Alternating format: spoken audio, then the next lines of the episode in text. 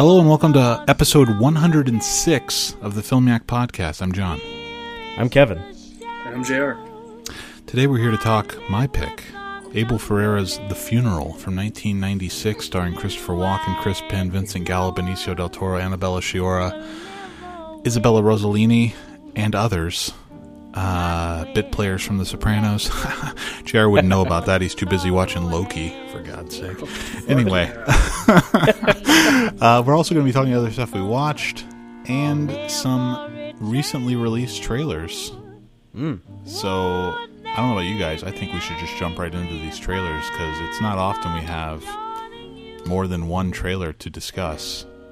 Let's get And it. this week was a uh, a bit of a We have a bounty. bit an embarrassment of riches, as they say. Um, So yeah, so let's talk uh, what Pig first. This is the new Nicolas Cage uh, drama, which is really weird, honestly. Because I mean, the first thing I'd like to say about this is that when I first saw this trailer, the first maybe minute of it, you know, it's like sets up this truffle farmer who has a truffle pig and then he loses the pig. Somebody takes the pig, and I was like, "Oh, this is going to be like a B movie revenge thriller. Like he's going to go kill people for his pig, and it's silly and stupid." But it's not that at all. Apparently. I'm so happy that it's not that. I can't even tell you. in this trailer. We'll see. We'll see. I mean, it seems it doesn't seem. Uh, I don't know. It doesn't seem oriented that way at all to me. But I, I mean, I hope I'm right about that. But um, what do you guys think about Pig? I thought it I thought the tone was like I you know, like you, I thought like, oh, this is going to be some, you know, uh revenge thriller thing because like it opens up, you know, like very serene and then all of a sudden it's very violent. But then Nicolas Cage is apparently a retired semi-retired chef. and apparently a very very important one who just you know eschewed fame and went to live in the woods with his pig and i don't know i was like it's like Not I, you into were like, that sounds awesome. Yeah. no i mean I, I, I, I, I just thought it was like you know it, it's such a weird combo i mean maybe maybe they'll set it up more in the actual movie but like someone's gonna like break in beat the shit out of Nicolas cage and steal his pig it's like Well, the pig is valuable, right? I mean, it i like guess because truffles are very, very valuable, and a pig that sniffs them out is very valuable. Like they use pigs to sniff out truffles, and they're like expensive as fuck. There was a uh, whole documentary about this that uh, got released somewhere last year. Uh, I think it was called Truffle Hunters, about Italian uh, truffle hunters and their pigs. Wow. Which, uh, yeah, I did not get a chance to see it, but I heard it was very good. I want to see it, and uh, I like the idea that this is a remake of that documentary, or, or uh, an adaptation. There's a um I just watched a Gordon Ramsay cooking video where he was in Croatia and cooking with truffles that were like this big like the size of softballs and he was like shaving them off into eggs, scrambled eggs. It looked amazing. Why do you need a pig to find something the size of a softball? You could just I think they're Find it buried in the ground. oh, okay. oh Yeah, they're buried, Um, so you have to like dig them up. hey. I don't know shit I don't about know, I just- y'all. I'm real. I'll be real. I don't. I don't know anything about Yeah, it either. I, neither. I just know. I mean, I know that. Um, honestly, the only reason I know they use pigs to to hunt for truffles, because I have not seen that documentary either, is uh, from Frasier. Because uh, uh, John, uh, not John. I was going to say Jean Luc Picard. Uh, Patrick Stewart is in an episode of Frasier, and he makes a joke about how Frasier has the nose of a Tuscan truffle hog. Meaning he smells. He, he can smell really well. I don't know. uh, yeah It's pretty good. yeah. Um. All right. Yeah. So I think you know. I don't know. I think Pig is uh looks intriguing, and I am always down for Nicolas Cage actually putting in some type of serious performance. He does this like every you know five or ten years. He'll come back with a little like remind you that he's actually capable of acting in a in a drama. Like the last one, I think was like Joe, right? And then Uh, the- that was one. I think that was Yeah. 2013. right, that was a long time ago. Did he do Mm. one in between then and now? If you count Mandy, I guess, but Mandy is silly. Yeah, I, Yeah. I can't think of, of one. I mean, he's mostly been doing, you know, direct to VD, Yeah, uh, you know, micro Direct- budget. direct to venereal disease. I Yeah. Okay, well, uh, do you guys want to talk the? This is a little while ago, but the the new Soderbergh trailer, No Sudden Move, oh yeah, I'm uh I'm into this. fifties bank heist movie. Yeah. Um, all starring Benicio, starring Don Cheadle, mm-hmm. and Julia Fox from Uncut, Uncut Gems. Hmm? In her first big role since then, she's been in a couple of um, venereal disease, disease thrillers also. But uh, but um, yeah, I don't. What did you guys think of No Sudden Move? This is coming out like soon, like next week, Oh Yeah, I okay. think, I think two Fridays from now. one Friday from now, July first. Oh right, Well, yeah.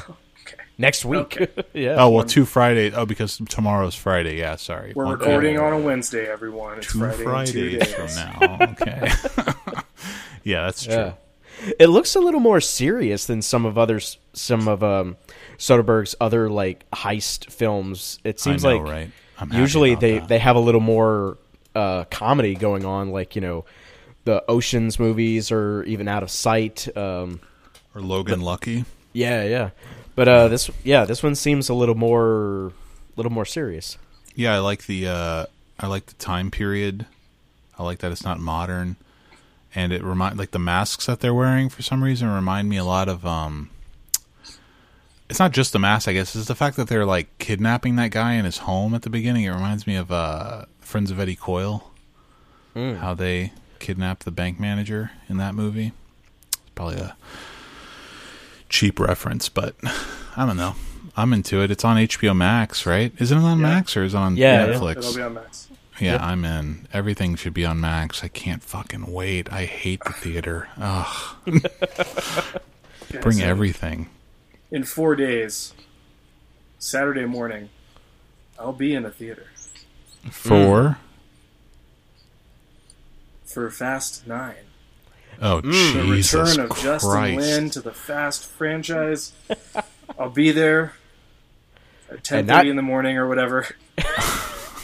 And not just in the cinema, he's going to be in the Dolby room Oh my! I or the Look. equivalent wherever, you know, wherever you go.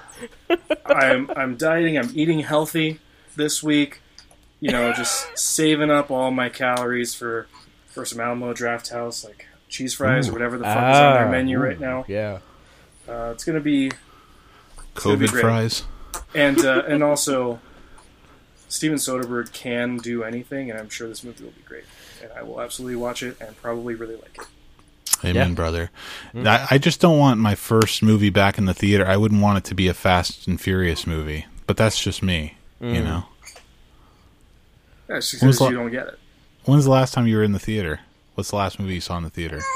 I actually, I, I thought about that. It must have been, you know, January or February of 2020, and I can't remember what it would have been. Uh, I remember seeing 1917 in January of 2020. I hope that wasn't my last movie. In You. the theater. yeah. My last movie was uh, Uncut Gems. I think it was in November of 2019. Oh. I've been to the theater since. I've thought about I going to the theater a couple of times, but I haven't. I haven't actually gone. Right. They were showing Akira here uh, last year, like late last year, and I thought about going to see it, but I, I just didn't. I wasn't. I wasn't uh, vaccinated yet. I'm scared. Yeah. And there's nothing Sorry. planned now. So No, I'm Yeah. gonna. Mine was John Wick 3 can. in May of 2019. Jesus. what Christ. was it? John Wick 3. Oh my Yeah. May. Jesus, Yeah. Of 2019. Yeah. over two years ago. Yes. Yes. Uh That's a bad. Hearing that makes me feel like sick. I don't like. I don't like that at all. how do you think I feel? I need to Like- get to a theater. I mean, like I wanted to see Uncut Gems. I, you know, at the time I wanted to see Midsommar cuz you know, I liked Hereditary a lot. Uh but yeah, I you mean, couldn't just- have known. Yeah, I mean, You missed out. yeah. But uh, you know, it just, you know, I don't know. We'll see. Well, um, I guess we should. Uh, the only other one that I guess we all decided that we, we should talk about was Annette, the new Leos Carax film. I, I'm assuming I'm saying that right. I don't know how to say his name, but Yeah. uh, the guy who did Holy Motors. Uh, Jr., are you a fan of Holy Motors? I remember liking Holy Motors. Okay. we can't be friends anymore then. Uh, I don't. I'm sure I have not 'cause seen it I- since it came out, and that was Right. ten years ago, right? uh, yeah, it was like 2010, I think, so maybe 11 years ago. Yeah. I remember back in the the infancy of Filmiac, somebody like when we actually used to get emails. Yeah. Somebody asked us if we were ever going to watch any of uh, movies, and like like I think Holy Motors was mentioned, and Jordan was like, uh, "Well, what do you think, guys?" And John was like, "I'd rather not."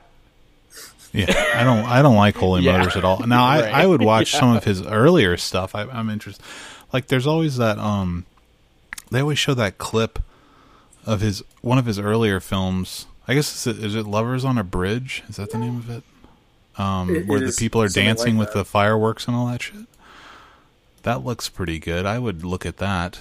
But uh, You should see uh, Bad Blood. While Oh, I yeah? sang. That's that's a good one. I'll check it out. I might check some of his stuff out before. I mean, or when Annette comes out, because I mean, I definitely am going to watch Annette. Adam Driver and uh, what's her face? Mm. What's her name? Cotillard, Marion. Marion Cotillard. Yeah, Yeah. she's great, and he's great. And this looks, uh, I don't know, really strange and surreal and difficult to understand what's going on in it. But uh, Who Yeah. who was that third person they named? The Golden Globe winner or nominee? Did you guys Oh recognize him at all? It was Let like me Josh see. Henley. Did not recognize the name, but apparently they Oh. were nominated for something. I'll look it up right now. Yeah, it was. Uh, I was like, oh, that guy looks vaguely familiar. He looks like he was in The Big Bang Theory or something. Uh, and then I was surprised he got his name mentioned. If you type Um, in Annette to IMDb, the first result is Annette Bening. So just let you guys know. Is it Simon Helberg? Uh, yeah, yeah. Mm. Uh, he looks I got his familiar. name way wrong. Yeah. Would you say Josh Penley or I something? think, I, said, Jo- I think I had an H. I think I said Josh Henley. Oh, it's the is- guy from uh, Big Bang Theory. Wait, wait. Is it? Yeah, Okay. he's on Big Bang Alright. Theory. It's one of the nerdy guys. Well, now I feel a lot better because uh, that's bowl what I said. Yeah. Oh, is it really? yes. he was also Rabbi Scott in A Serious Man. Oh. So uh, that The young, the young rabbi. yeah, the young Yeah. guy, yeah. Nice. And he's in uh, he's in some other stuff. He's in Old School and Florence Foster Jenkins, and he's a he's an actor. But Well, I feel like, uh, you know, getting back to Annette, I feel like, John, you've probably already pre-rated this as uh, a two, just because it has, you know, just the sort of like trippiness, the music, just vibes of, of Holy Motors. I think you, you know that you're going to hate this. It's going to be a hate watch. no, no, you're ready, the- you're ready for it. No, no, no, no, no, no, no, no. The things I dislike about Holy Motors have they, they, I don't see any of them here. This for I mean just for starters, this looks Dennis way Levant. better than Holy Motors looks. What? Is Denis Lavant your problem? With No, Holy I like Denis Lavant. I like Denis Lavant. I mean, I respect him as uh, as his weirdo? performance. I think I respect his performance in the film. I think it's impressive what he's doing in that movie. I just I find I I okay, again, it's been like 11 years since I've seen the movie, but I found it incredibly derivative at the time. And at the time, I hadn't seen nearly as much as I've seen now, and I found it derivative then. So I can only imagine what it'd be like if I rewatch it now. Uh, it like drove me nuts. Like I hated it when I walked it- out of theater. I saw it with Jonathan, and he didn't like it either. Was it maybe because it was uh, derived from greatness? it's derivative of the greatness. No, No, I, I um, have perhaps. I have like no memory of that movie at all. It's again, it's been over a decade. We Renee talked about it doesn't in remember um right. I was in uh, I used to go to this um like film club thing at LSU every Monday and we talked about it there for some reason. I don't know why. And I remember uh having to like defend that I didn't like it to everybody there cuz everybody there liked it. It was, uh, I mean, yeah, most people considered it good. Yeah, It was praised, yeah. To say the least. I mean, maybe they're right. Maybe if I rewatch it, I'll come around on it. I don't know, yeah. I mean, but uh, it wasn't Yeah. my thing at the time. Mm. I was really us, into. get with us sheeple, man. I was super into like um like this like Buñuel, like the surrealist, a really hyper surreal Buñuel, and Godard also. Like I just watched Weekend for the first time. I remember, and I was just kept thinking like everything was just like ripped out of their their playbook, sort of. And I don't know if that's how fair that is exactly, but it, that's how it felt at the time. So It probably is fair. Um, I would imagine that you've probably felt similarly about a lot of, I mean, you know, a lot of people ripping from those two playbooks yeah, uh, throughout film history. Yeah. I mean they rip from each other. Also, well, Godard rips from Buñuel anyway. I don't know about Buñuel ripping from Godard, but Oh yeah, Godard simply surely uh, pays tribute to Buñuel quite a bit. Anyways, I'm I'm down for Annette. I mean, it's on Prime, so you can't you can't beat it. You know, again, it's just going to be available one day, August twentieth. so just watch it. Why not? Free. And the uh, Sparks did the soundtrack. Who are some band that's all of a sudden like a big deal? Everybody's Yeah. talking about because that stupid Edgar Wright movie. yeah. There's a documentary about them now, so now we care. Yeah. exactly. Actually, and I, and I definitely don't. Sparks is playing in theaters here, and I'm definitely not to watch a two and a half hour documentary about a Dude, band I don't yeah. know.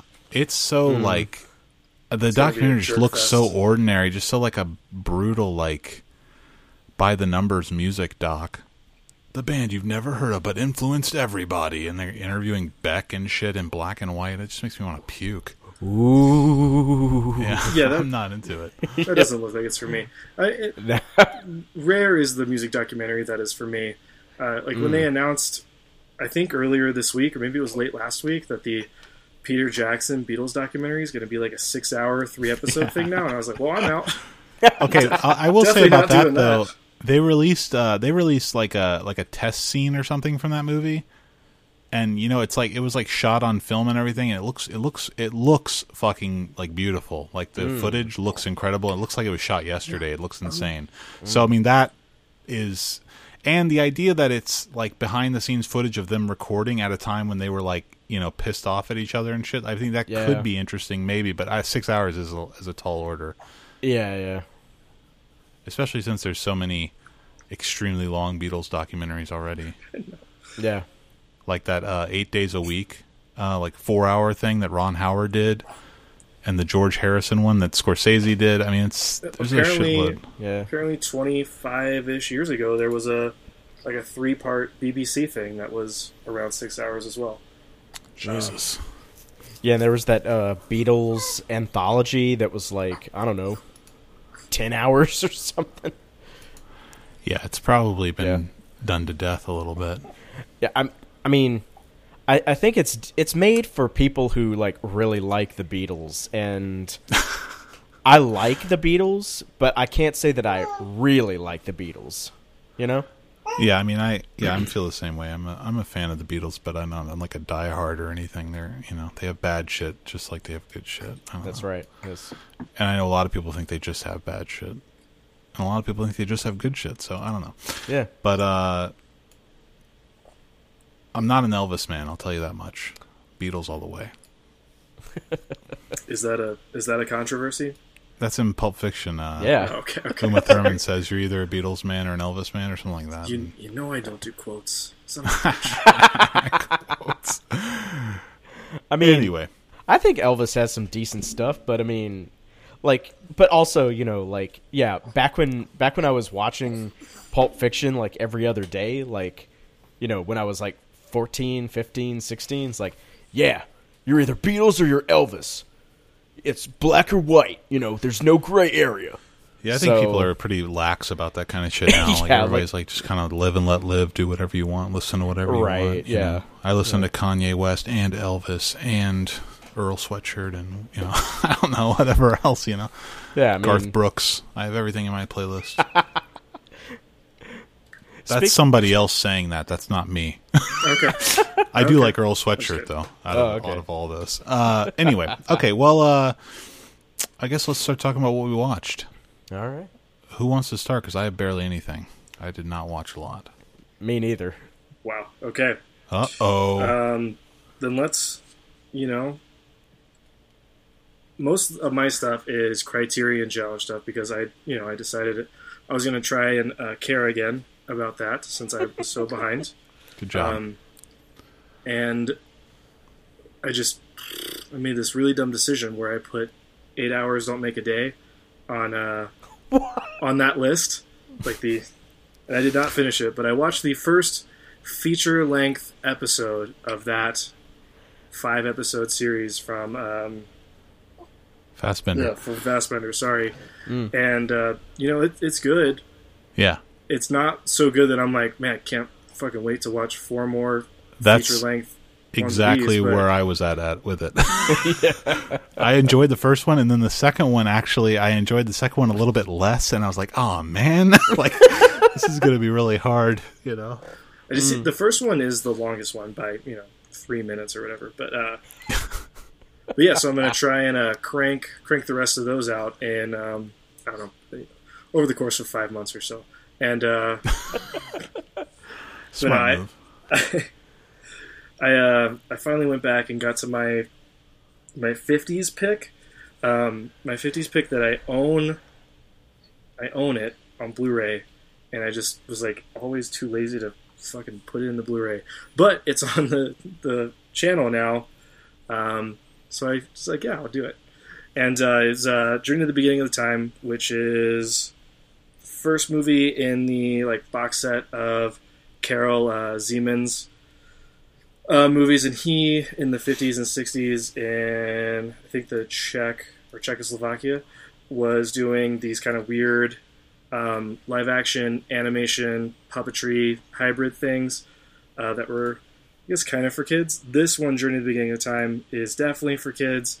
It is the worst of his movies I've seen, worst of the three in that box set, and it's like the these four kids are like we're gonna take a journey through time, like literally they're just like going back uh, to different like epochs uh, and seeing like the world and you know like the wildlife is all like puppet stuff and there's like cool hand painted backgrounds and like some of it looks really cool uh, but it is just a narrative slog.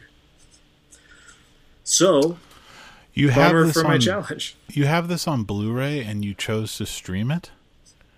sometimes i'm lazy yeah That is gross, dude. it, it was it was gross i know I don't think I could uh, live with myself if I did something like that.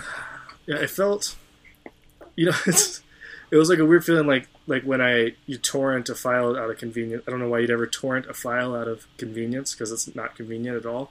And be like, oh, well, I you know I own it, or rather, I don't have the ability to own it. This was like, I own it, but I don't feel like going downstairs, so I'll just. I have been in that position a few times where like I see something that's streaming and I'm like, "Oh man, I could watch that right now."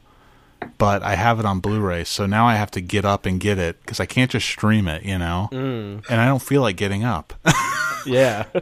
that's, that's what sucks. Because it's like a whole thing. I got to take the disc out of my PlayStation. I got to put that disc in. I got to wait for my PlayStation to like go to the home screen. It's just a Oh, yeah, disaster. Whew, man, uh, upgrading my Blu-ray player to the old one that I got from Goodwill. It's great, great decision. No more, you know, no more PlayStation loading times. No more using like the uh, the hand controller. It's great. It's great. I tell you what, I bought a um, I actually bought a controller, like a you know, like a normal remote, controller yeah. for for my PS4 when I had it. But the remote is Bluetooth and it turns off automatically after like 20 minutes. oh no. So it's like a nightmare when somebody's calling and you need to pause it. You got to turn the remote on, wait for it to come on, Oh, and then dang. pause. So it's like three rings on the phone before you can get to it. It's just like a disaster. I can't stand Mm. it. But uh, so yeah, I use my controller, which does suck totally. Yeah. But what are you gonna do? I have a regular Blu-ray player, but I don't know. You know, Yeah. have that. Yeah. And, I mean, my my PlayStation plays uh, 4K discs now, so Yeah. that's what I want. You know, You got gotta all, watch you those got all the 4Ks. PlayStations. I uh, yeah, I have Yeah. to watch. Uh, you know, whatever movie I have on I have on Blu-ray on uh, 4K. I have to watch those. Which Anyway. presumably is some movies? like Or ten no? movies ish. Okay, cool. I have Possessor and I watched Cliffhanger in 4K when I watched Mm. it last. Nice. First Blood. Oh, These, nice. You know, uh, Total Recall, which looks the best out of all of them so Wow. far. Mm. Looks amazing. Just, it's just, it's just an '80s action machine. Yeah. It or I guess really- it really 90s, is. right? Well, I mean, I have you know other. I don't know. I have Casino on there also in 4K. Mm. Anyway, uh, uh, I'll, I'll go. I'll go next. Um, Okay. I so in preparation. Uh, well, actually, not in preparation. I watched the funeral, uh, and then I well the, the whole time I was watching the funeral, it just kept making making me think of uh, other Ferrara films. so I got the hankering to watch The Addiction really bad because I've I've only seen it once, and I remember not loving it, and I wanted to rewatch it because it's the same uh, writer. Also, it's Nicholas St. John, and it's Christopher Walken, of course. And uh, I just tried to find it. It's not available on iTunes. It's not available uh, like anywhere streaming that I could find. It was on Prime, but it's not anymore. Mm. And I was like, I guess I could go like download it or something, but I didn't feel like it. So I went and rented uh, Dangerous Game instead, which is uh, another Ferrara St. John film from '93, starring Harvey Keitel, Madonna, and James Russo. Mm. And it's uh, I'll tell you what's what's interesting about this movie would make a great double bill with Tommaso because it's another one where Keitel is playing Ferrara here essentially. I mean, he's playing uh, Eddie Israel is his name, but he's a filmmaker who is like obviously a Ferrara facsimile, and uh, he's directing this marital drama starring Madonna and James Russo. Madonna is like a big Hollywood star who is trying to become a serious, more like serious actress, and James Russo is like a I don't even know what you'd call him. He's like a uh, like insane wild card loose cannon method actor. Like does shit for real in the scene without telling anybody and stuff like that. And uh he's very intense and he screams a lot. And I'm actually on the fence about his performance. Like I'm not sure how good it is. It might be just that he's screaming so much. Cuz there's a lot of that going around, right? Like you see these um like videos online of like the great, you know, 10 best acting performances in film and it's always just like guys screaming, you know? Yeah. and it's like I don't know, like, and not to say those performances aren't good. You know, it's like Daniel Day Lewis and There Will Be Blood and, and and De Niro and Raging Bull. It's like obviously those are good performances, but Mm. Like you know, it does seem like kind of an easy way to get noticed to be just sort of screaming a lot and uh, beating uh, your fist against a wall or something. You know, There's an idea that, um, like, Oscar, like uh, ceremonies where they show the clips, they always Yeah. choose like the loud moments just because like that is gonna register something with the people Absolutely. at home who might not have seen the movie. Um, and there's an idea that like that like showing those clips choosing those clips has like created that sort of like just you know more Yeah, is more fair. kind of performances or like like that's what we celebrate that's what we want Absolutely. Yeah, I mean that makes total sense actually cuz I in fact it reminds me of um like one of the first Oscars ceremonies I can remember watching like back to back like live as it happened was uh, in 2002 I think or it might have been 2001. I don't know, but it was the one where Kingsley was nominated for Sexy Beast and they showed a clip of him just yelling at Ray Winstone, you know. and I remember thinking like, "Oh, this is awesome!" And I had to go see that movie, and I, you know, I loved it and everything. But yeah, that's like uh, that's the kind of thing you would see in one of those YouTube videos. It's like Kingsley's this great actor. Look at him screaming at this guy. It's incredible, Yeah. you know. But anyway, uh, so James Russo is giving that type of performance. Um, and he's I mean, I don't know how if you guys know who this is, James Russo, but like I had never really heard of him. But he's in like Django Unchained and he's in My Own Private Idaho and Once Upon a Time in America and Public Enemies and Donnie Brasco. I mean, he's in a lot of shit. Mm. I just don't like he's like a character actor, I guess, because I don't like I barely recognize his face, but he's been in all these movies. Mm. Yeah, he's definitely one of those that guy who was in that thing. You know? Exactly. Yeah, yeah. So, uh, but anyways, I would say the standout in Dangerous Game is actually Madonna, who is doing a pretty controlled, good job in this movie. Like she is the opposite of Russo. She's not over the top at all, and being very naturalistic. and uh, I don't know. She's not in it a ton. I wish she was in it more, to be honest. But there's she has an affair with Keitel, and there's like marital issues in Keitel. And oh, and again, get this, okay? Remember I said it would make a great double bill with Tommaso, right? Uh huh. Ferrara's then wife plays his plays Keitel's wife in this movie. He's got he's got a thing, doesn't he? Yeah, yeah, he really does. And um, she is definitely the weakest uh, link in the in the acting chain here because she's not an actress. But um, you know, she's not awful or anything. She's just she's asked to do things that are beyond her pay grade. I think. But Dangerous Game is definitely worth your time. I think it's a sort of forgotten. I mean, Ferrara's not a to say his stuff is any of his things are forgotten. They're all forgotten. Nobody talks about Ferrera, but um, but Dangerous Game is good. I liked it a lot. So check it out. Kevin? So uh, Oh shit. I uh, I don't remember the last time I watched uh, anything on my Criterion challenge, but I'm planning. You guys suck at this. yeah, I know, but uh, I'm planning on watching uh, Mishima: Li- A Life in Four Chapters soon. So I'm yeah. reading Oh, yeah. reading some Mishima right now. The Temple of the Golden Pavilion.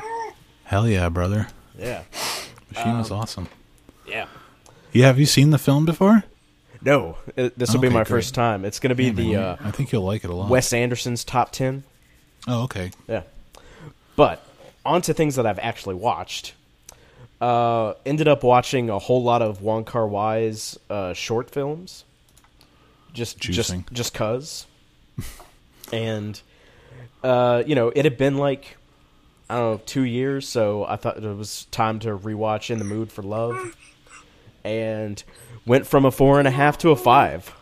I Fuck I can appreciate I can appreciate it so Get much. on the train. Sorry.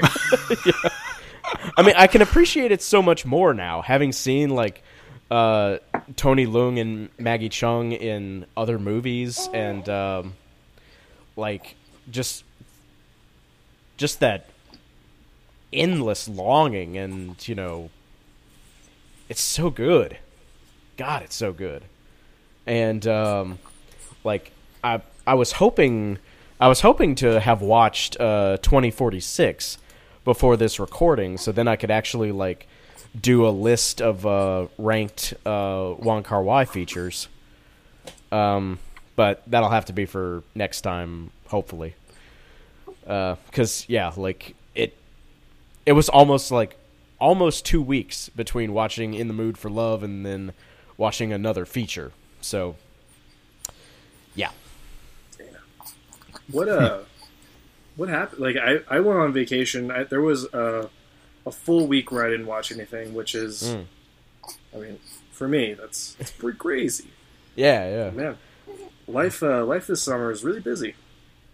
Yeah, I mean, Really? just uh, like you know, family stuff, work stuff. Um, the other d- the other day, I went to I went to New Orleans to help out a friend because she's she's moving, and I went down there to get an upright base with Nice. with a flight case. I ended up coming back with an upright base and a flight case, a laser disc player, and an AKG USB mic. So, Hell but yeah, uh, but yeah, just you Nice- know, nice little haul.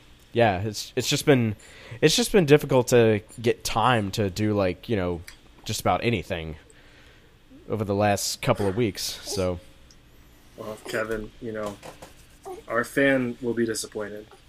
I know, We're, I know. we're not giving giving this our all. Sorry, Gene.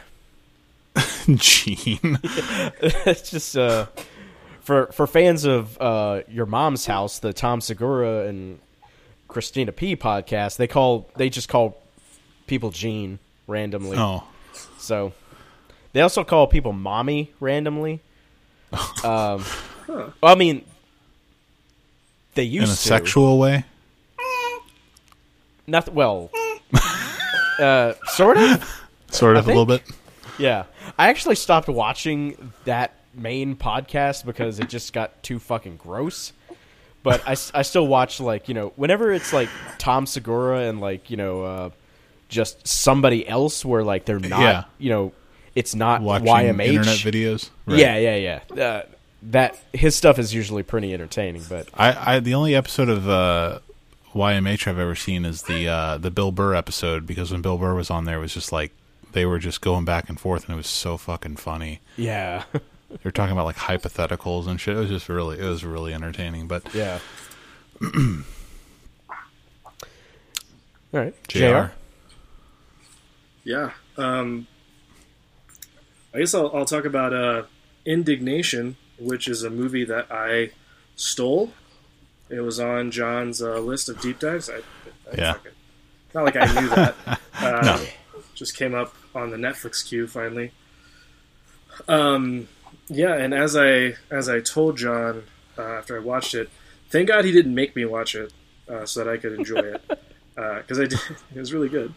Um, and even while watching it and and since I've had like a hard time putting my finger on exactly what I was enjoying just because it's like a it's like this quiet movie where like very little happens. Um, you know this this Jewish kid from the city um, basically decides he wants to piss off his dad. And so he goes to a like Christian college. Um, I think it was in Ohio, something like somewhere like Ohio, um, and then butts heads with many people, including uh, the dean, played by Tracy Letts, who's awesome, yeah, and uh, you know, it's just it's a movie with I don't know, like a bunch of like these weird like intellectual battles, a lot of condescending, passive aggressive interactions that I just uh, was eating up, and um, you know, this movie is like in, in one way, it's basically just Logan Lerman getting uh, getting serviced. Just, he's just getting hand jobs the whole time, um, which is fascinating. But uh, he's good. Trace Letts is awesome, and uh, Sarah uh, uh, Gadon, Sarah Gad- Gadon, Gadon. I don't know. I don't know her name, I, and I don't. I'm pretty sure I've seen something with her, but I've never noticed her before this. She was uh, incredible as this kind of you know, you know, it would be reductive to call her love interest, but kind of in that that space, um, dealing with a lot of her own issues. She was great.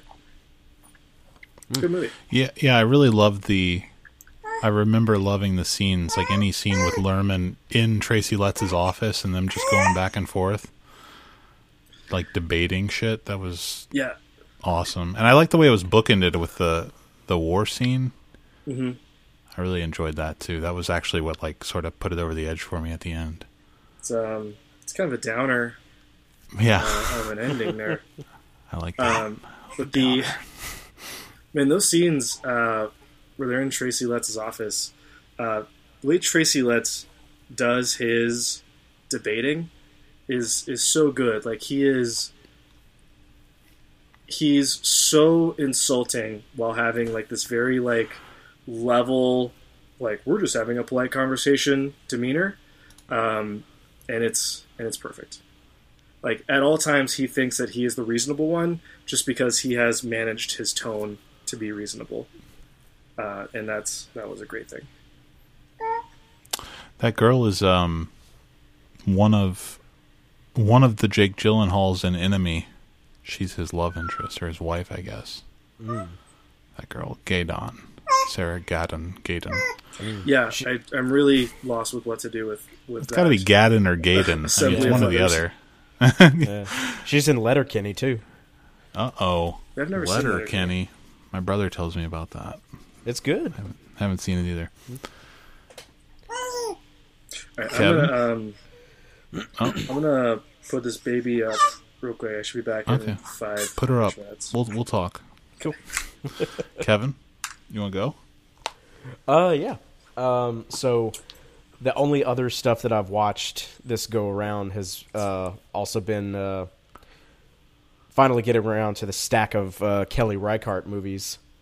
I see that. Yeah, I've seen that on your feed. Yeah. I was pleased with your scores. I was really glad. Uh, it's not something uh, I don't know why I expect. I would expect you not to like her stuff as much. I mean, I I could definitely see.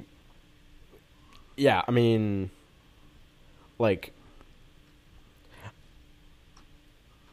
I mean, Old Joy. I you know I enjoyed it. I thought it was you know not your typical two dudes uh, talking for you know however long, but you know it also doesn't hurt that it's only like seventy three minutes. Yeah. Oh, So- I love the run. The Yeah, run time is the best part of it. It's amazing.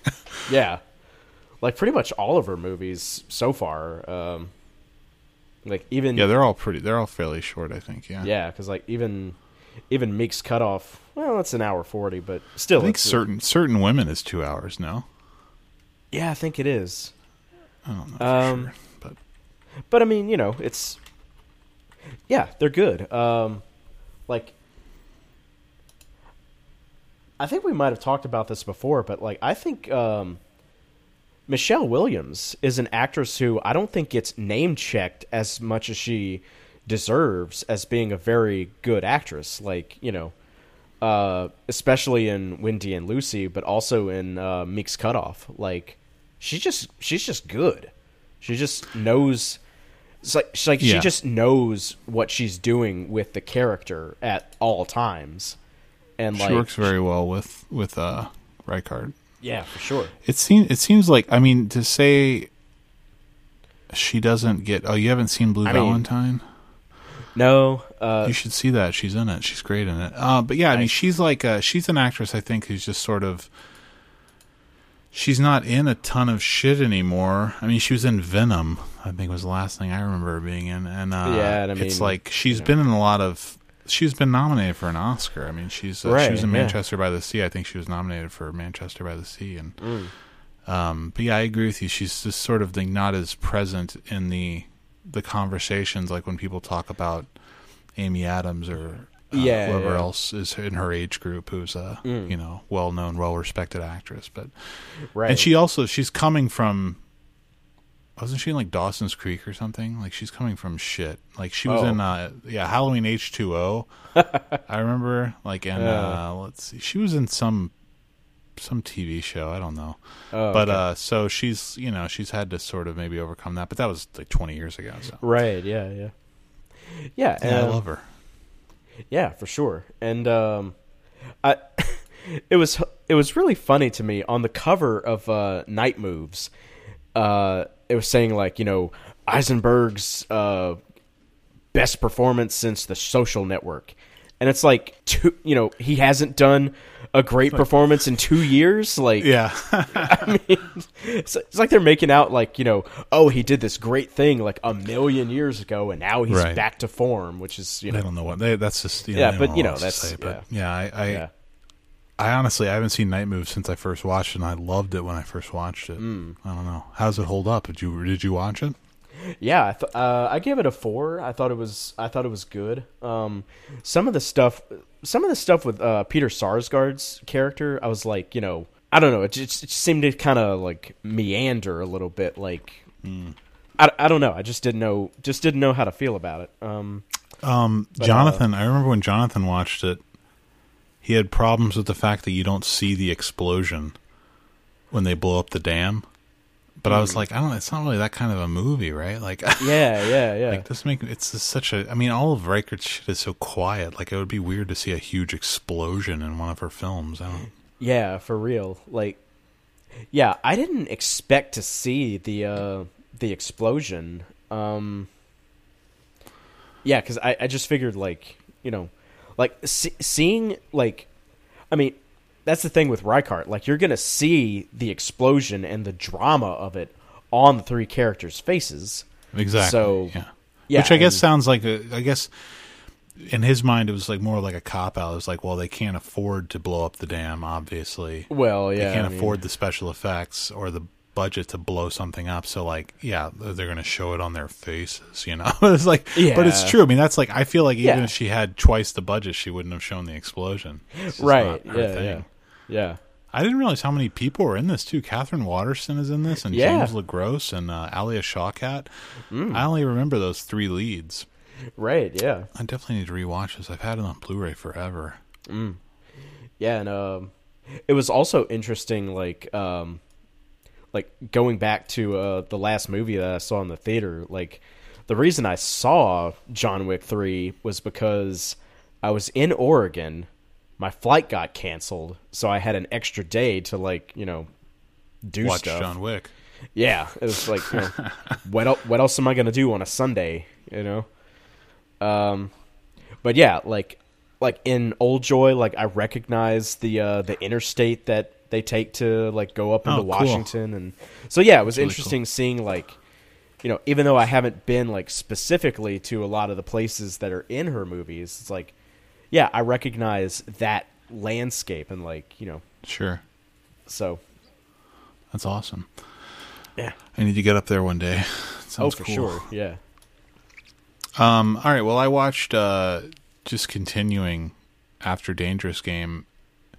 Had to watch China Girl, which is a uh, another Abel Ferrara Nicholas St. John movie from the 1980s, and uh, it's a it's a Romeo and Juliet uh, sort of homage, a story uh, about this kid Richard Panebianco, who is part of an Italian family and like his brothers in a street gang which is sort of like i guess like where the, like the montague capulet thing you know? But he's not part of the street gang so it's a little it's a little the the comparison is a little shaky. It's not a one-to-one. And he falls in love with Sari Chang who plays ty who is this uh, really good-looking asian actress uh, who is part of and her brother is of course leader of the asian street gang.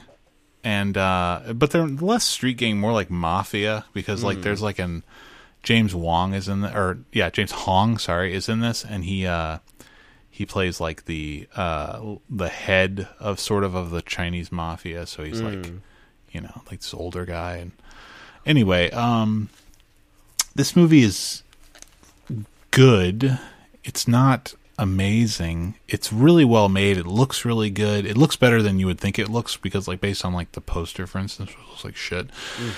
And the fact that it's like 1987 and they, they had like no budget for this thing, but it's shot on location in like Chinatown in New York and uh, the Italian section of New York where they butt against each other, I guess. And uh, there's some like cool ideas here. Like at the beginning of the film, uh, the main character Tony, uh, who's played by this guy Richard Panebianco, who's I, I don't he's been in like four things, but he's really good in this. Actually, I was surprised he hadn't really done a whole lot.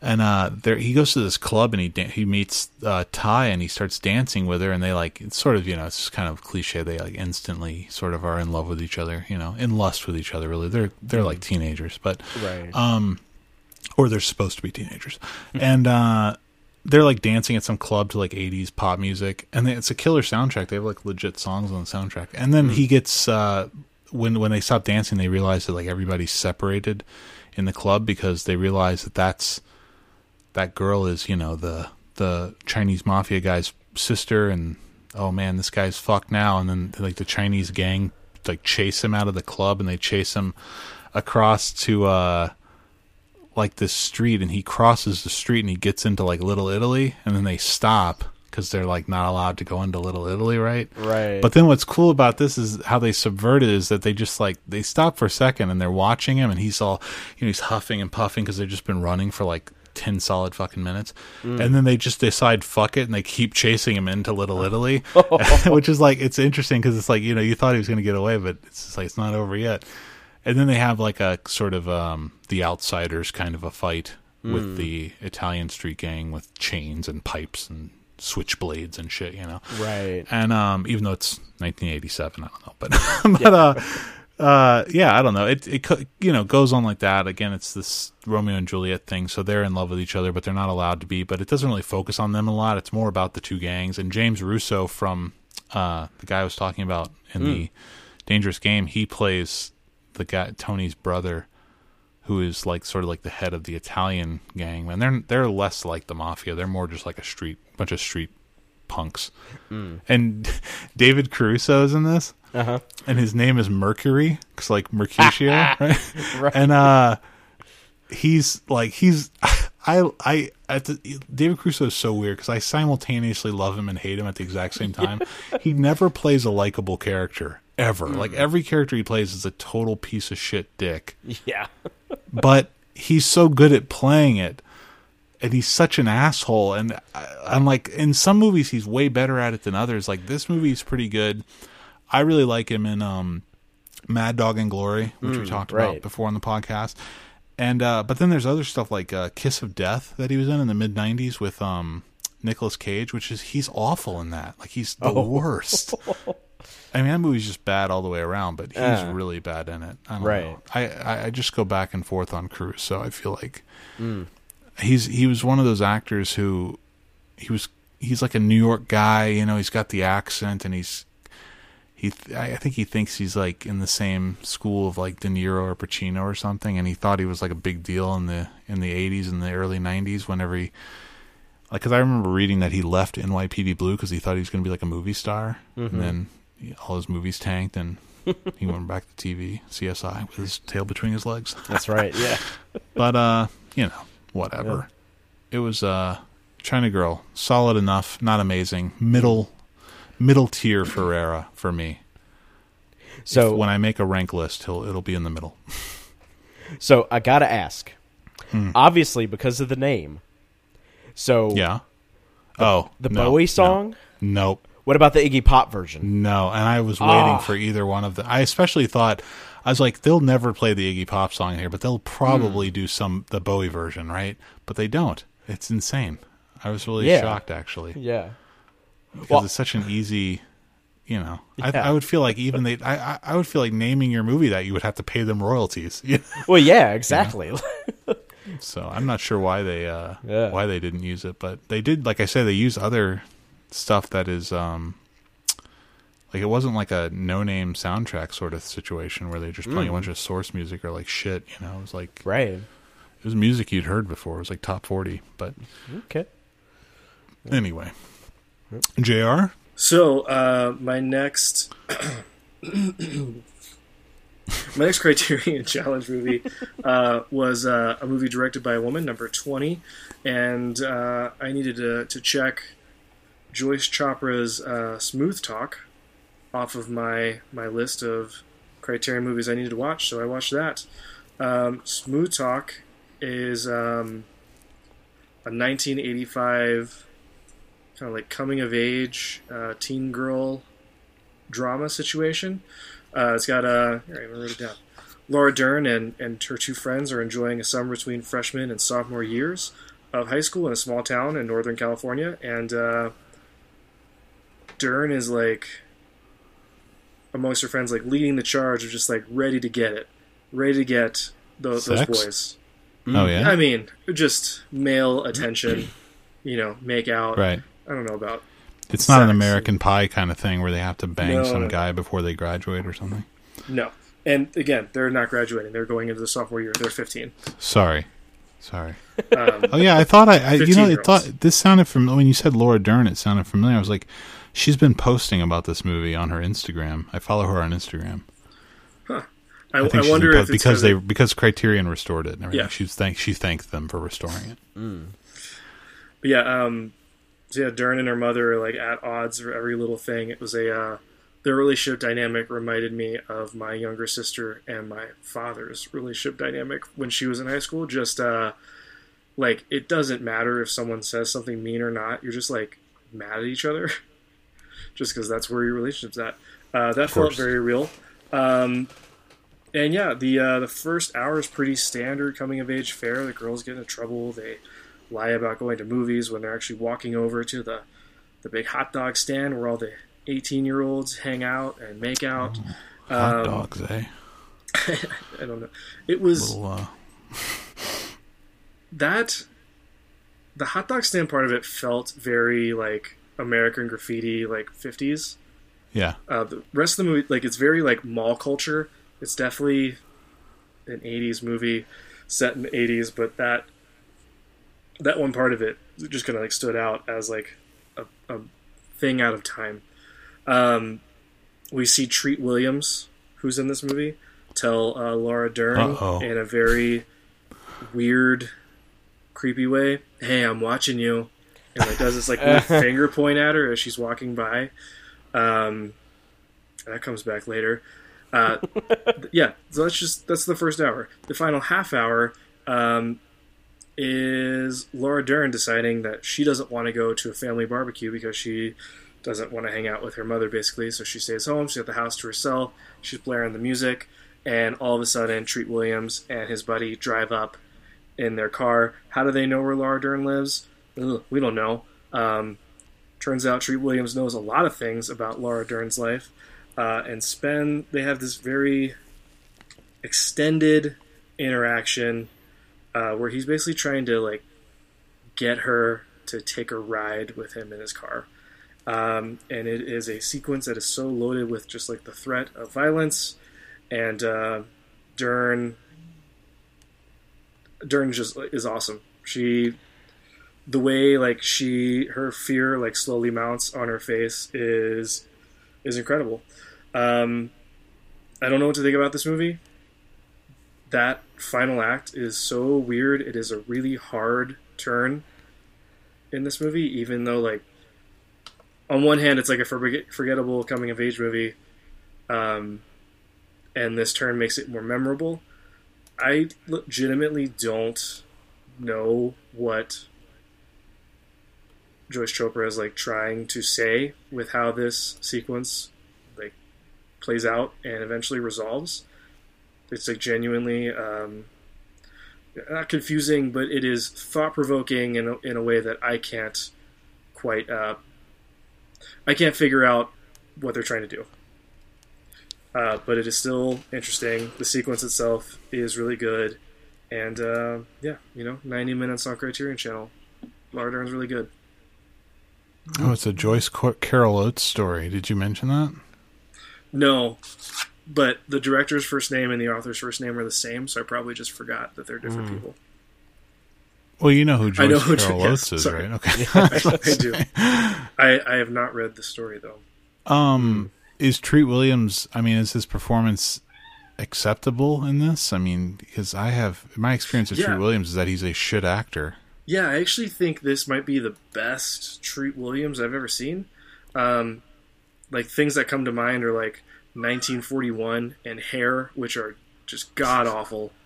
Um, I mean, bad Treat Williams performances in, in bad movies.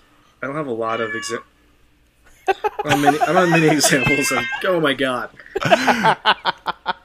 It's not one thing; it's another. I got I got one to sleep and.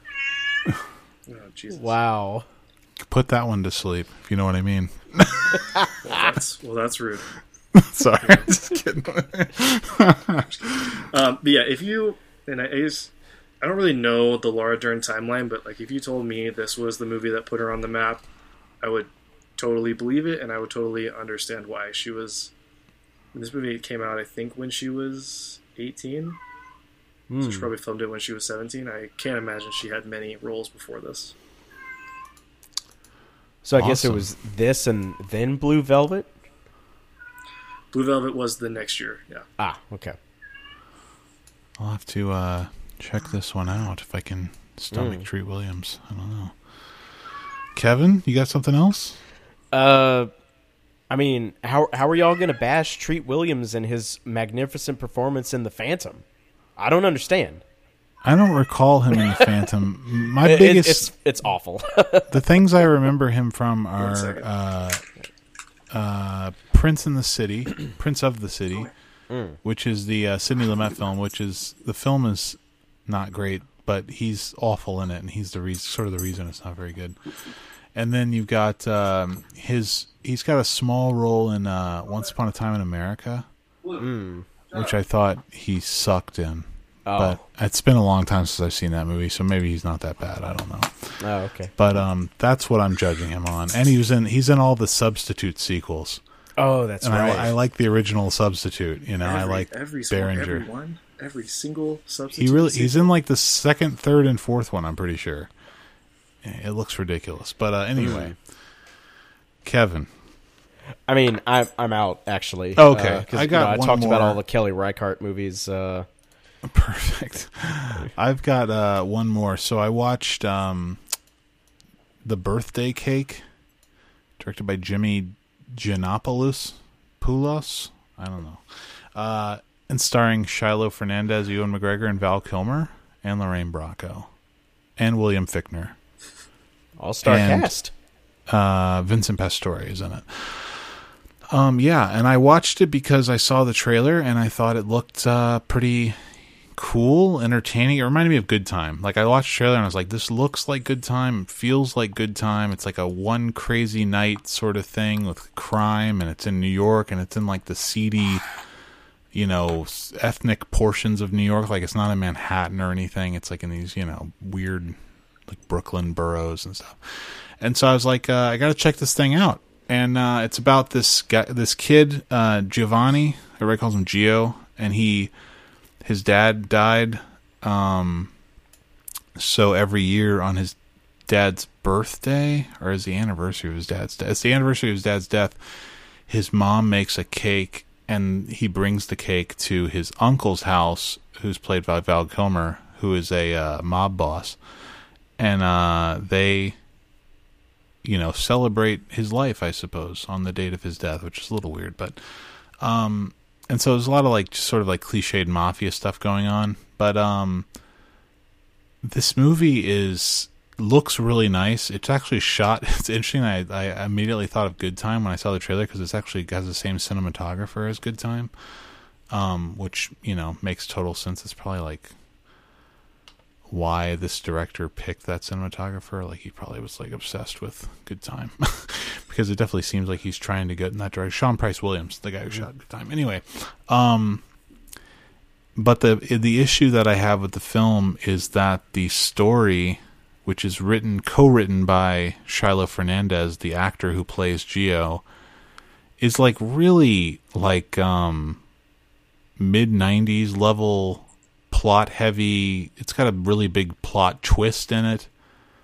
That's sort of like easy to see coming and really tele- telegraph. I mean, honestly, I would I would imagine that there is a large percentage of people who could look at the poster for this movie and tell you what the twist is. like it's pretty obvious, but um and it gets only more obvious when you're actually watching the movie. And the guy who plays Gio, this Shiloh kid, he's not good. Uh he's not a great actor. He's a little embarrassing at times. He has like a sort of young Vincent Gallo thing going on, but he's not intense like that. He's like a weenie. so it's not uh it's not as fun. And uh Val Kilmer acts uh he he plays his his uncle who took a bullet in the throat, which is why he speaks through a trach tube in the movie and they subtitle it. And it's really like it's not it's not a bad idea. Like I like the idea that you get to see Val Kilmer in a movie and that he's not hiding the fact that he has this this uh, disability, I guess you'd call it, or this this thing. But I wish they would have done more takes with him. I guess like he's like some of the times he says stuff, it's just like it's completely unintelligible, and I just I don't believe for a second that the other characters would be would understand what he's saying at all. And you, of course, know what he's saying because it's in subtitles. And when I watch his, I follow him on Instagram too. And when I see him on Instagram, um, I always understand what he's saying. So I'm not sure why he's having such a hard time speaking in this movie, but uh, he's definitely. I mean, he's law. He's got no voice. Like he's just kind of like you know, but like, but it's there. Like he enunciates when he's on Instagram. Anyway, this movie I can't recommend it exactly. It's not horrible. It's just it's just kind of a forgettable. William mm. Fichtner is the worst. Like he's he's the sort of villain of the movie, and he's just so over the top, and it's mm. awful. His goofy accent, and he's got a mustache at the beginning. I just want to hit him. I hate him. I, I don't know. I, I I don't I don't dislike William Fichtner normally that much, but mm. he's really obnoxious in this one. So anyway, it cost me seven dollars to rent this fucking thing. Uh, I was so excited to watch it too. I don't know. I was just like really jazzed. Like this is gonna be a hidden gem. This is how I go into every movie that I've never heard of. You know, like this is gonna be it. This is gonna be like a six out of five, and I get to go on the podcast and tell the guys how much I love this and how they need to watch it. But this is not that movie. I can't steer you towards this one necessarily. I mean, if you want to watch it, feel free. But Yeah. And, Anyway. and ins- instead you end up being like Randall in the Clerks animated series, where he's like, "What was the deal with Hook? I want my eight bucks back." Oh, I love Hook. No, I mean, you know, but like he goes. I know, like, I know, yeah, I hear you, yeah. I hear you, I hear you. I, I there, there's a lot of. I mean, not to get onto Hook, but I know there's a lot of. Uh, there's a huge faction who think Hook sucks. Well, they why. suck. Well, because that huge faction didn't see Hook when they were seven. This is fair. I think. I think that's true. Yeah, I mean, I mean, I saw it when I was a kid for sure. But I mean, it's like all like my letterbox list runs the gamut. I mean, I've got five stars, four stars, one and a half stars, three stars, two stars. It's out of control. No one can decide on this. all right. I think it's great. Why don't, why don't we have a lot of fun. consensus on Hook? Um, Kevin, you, you said you were done, right? Yeah, yeah. Yeah, because you didn't do your homework, because that's the student you are. um, I did do the homework. Um, pretty sure one of the last things that I said on our previous episode uh, was was a joke about how only one of us would watch this, and it would be me. um, and that came true. Um, yeah. So, you know, you said you're you're going to watch it, and I, Yes, so I, I won't. I won't go into this um into the big city, the uh, Satyajit Ray movie from 1963, but I do want to just mention that I liked it. I still really like it. Um, this was the first time I saw it. I, th- I think it's been over a decade. Um, I saw it whenever Criterion released it, and uh, that was back when, or and maybe this is still the case now. Uh, the East Baton Rouge library was really good about getting new Criterions, like right when or right after they came out, uh, which was always nice. Um, but yeah, you know, this movie's long. I can't tell you it's not long. I don't like. I never felt a drag, but um, for what like, it's a pretty quiet movie. It's pretty low stakes, even though I think it's really good, and I, I understand that can be a difficult thing to to know going into something that says 136 minutes or whatever. Um, but the the lead actress here, uh, Madhabi Mukherjee, uh, who plays the housewife who finds new employment um, when her family needs some extra money, and uh, and then like a new lifestyle and family dynamic when she exceeds at her job. She's incredible. She's awesome. She's worth watching this movie alone. She alone is worth watching this movie. Ah, Sorry.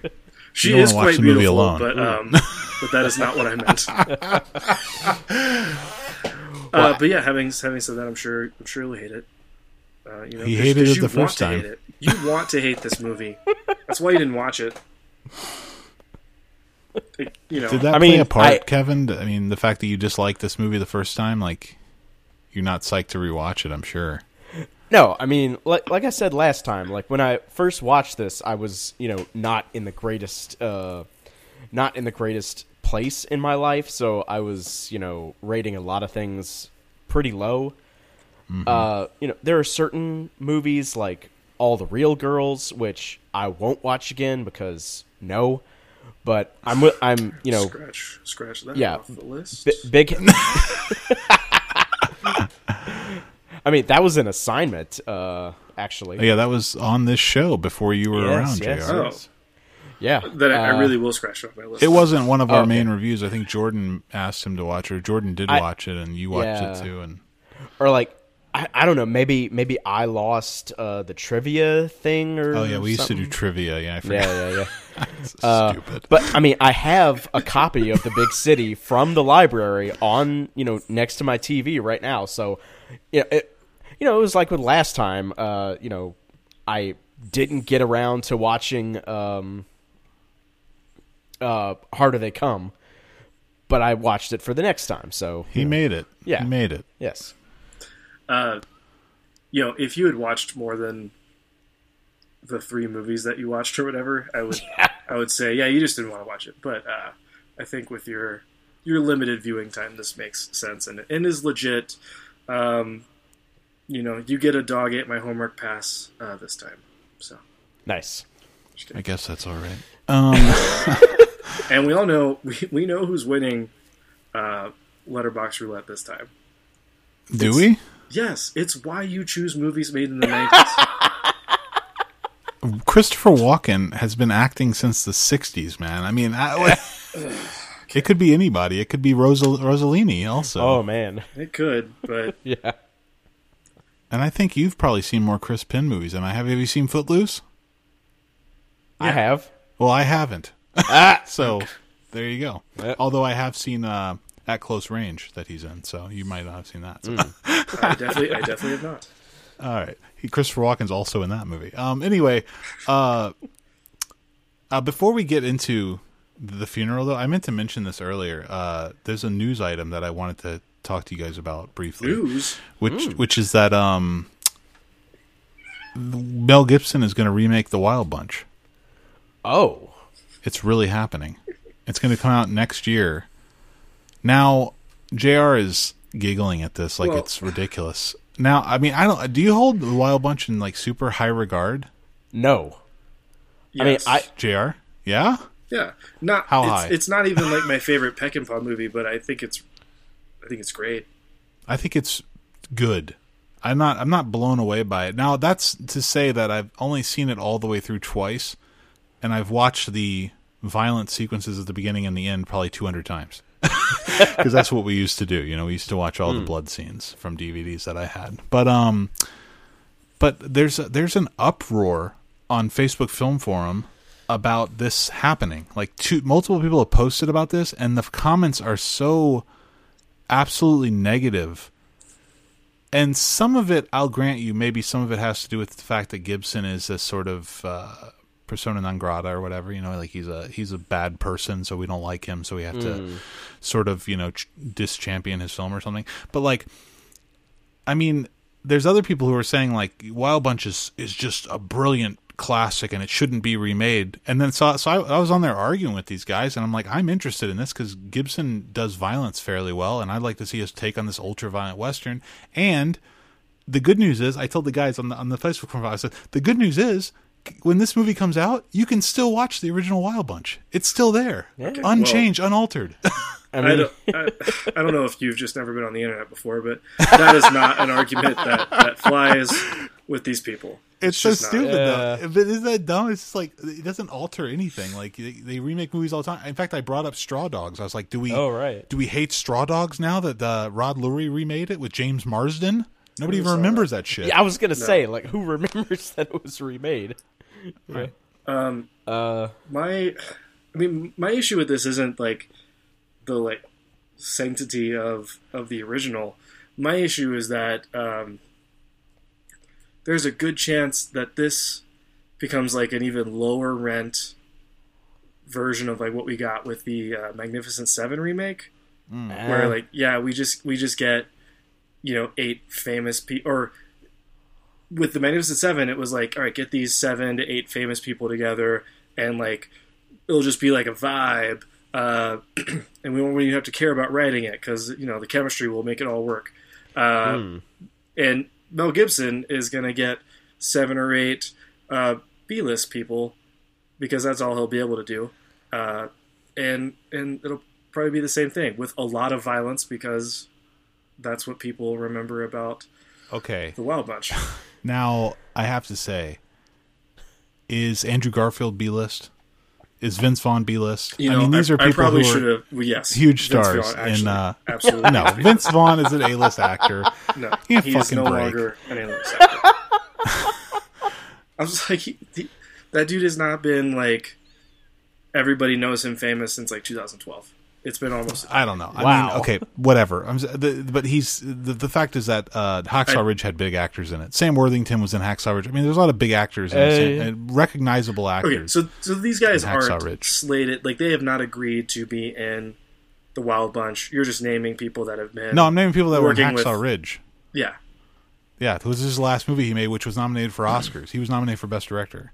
Not And saying that that's a good movie. That movie blows, that but I'm movie just, was garbage. no, it was awful. Garbage. It was awful. And the Wild Bunch, honestly, I'm leaning towards it's going to be not good at all. But I hold hope that you know that uh, the Gibson that I love, which is Apocalypto Gibson and Braveheart Gibson, will be able to make something uh, uh, entertaining and uh, also ma- like mildly thought provoking in some way. I don't know how, but uh, I think there's there there's I, I find I find Braveheart to be uh, emotionally effective and also visceral, and I find Apocalypto to be mostly just visceral. But I, I like love, love, it, love the idea of it, you know, just being like a long chase movie and it's great great action and stuff. So I would love to see something like that, like a like a wild bunch in that vein, where it just kind of focuses on one thing. And again, I just think he'll do the.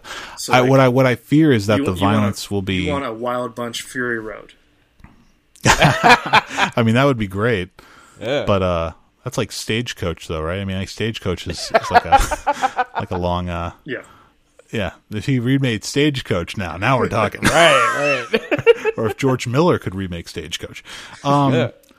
No, I don't. You know, I don't know. I I just I just hate the dismissive attitude of like, oh, this is being remade. This movie can't be remade. It's untouchable. It's just like, who gives a shit? Yeah, like I mean, remake whatever you want. Who cares? That's dumb. Like,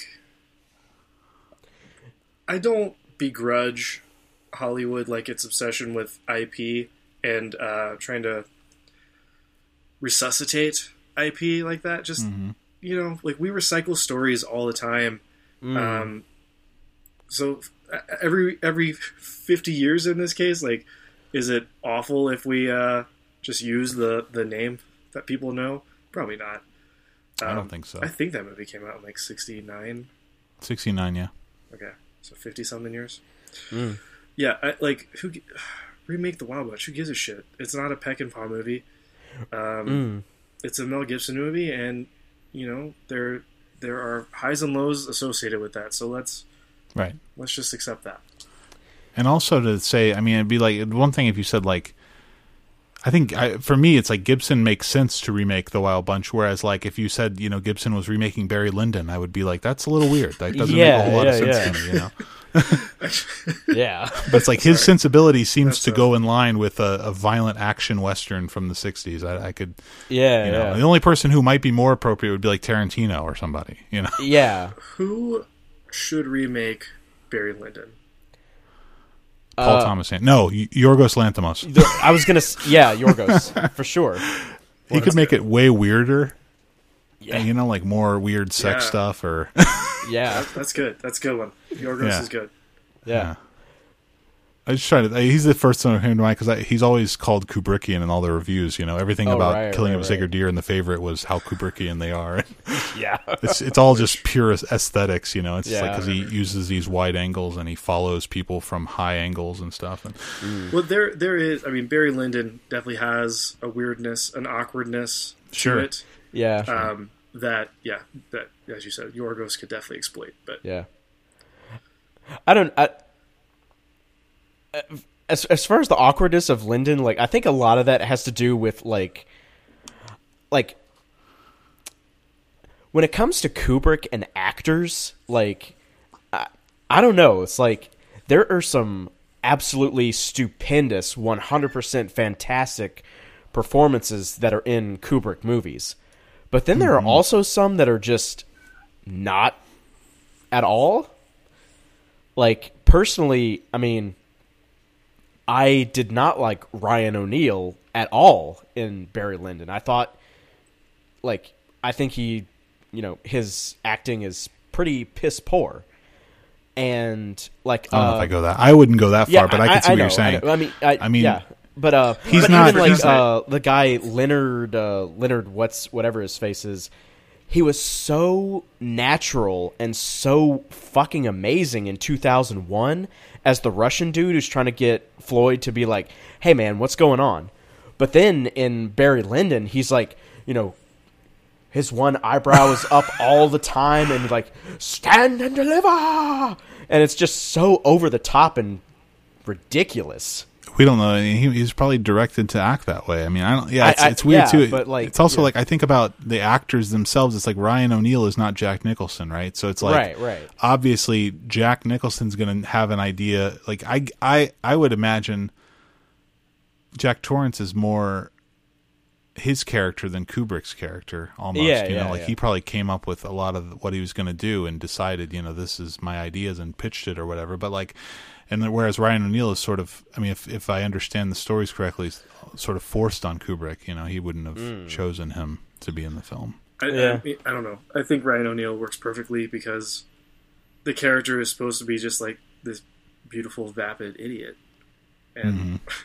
That's fair. So it's like Ryan a spring break, does spring breakers kind of thing, like a spring breakers casting where they cast uh, all the uh, same you- exact whatever they are, thing as what teeny Harmony boppers as, uh. Yeah, yeah, yeah.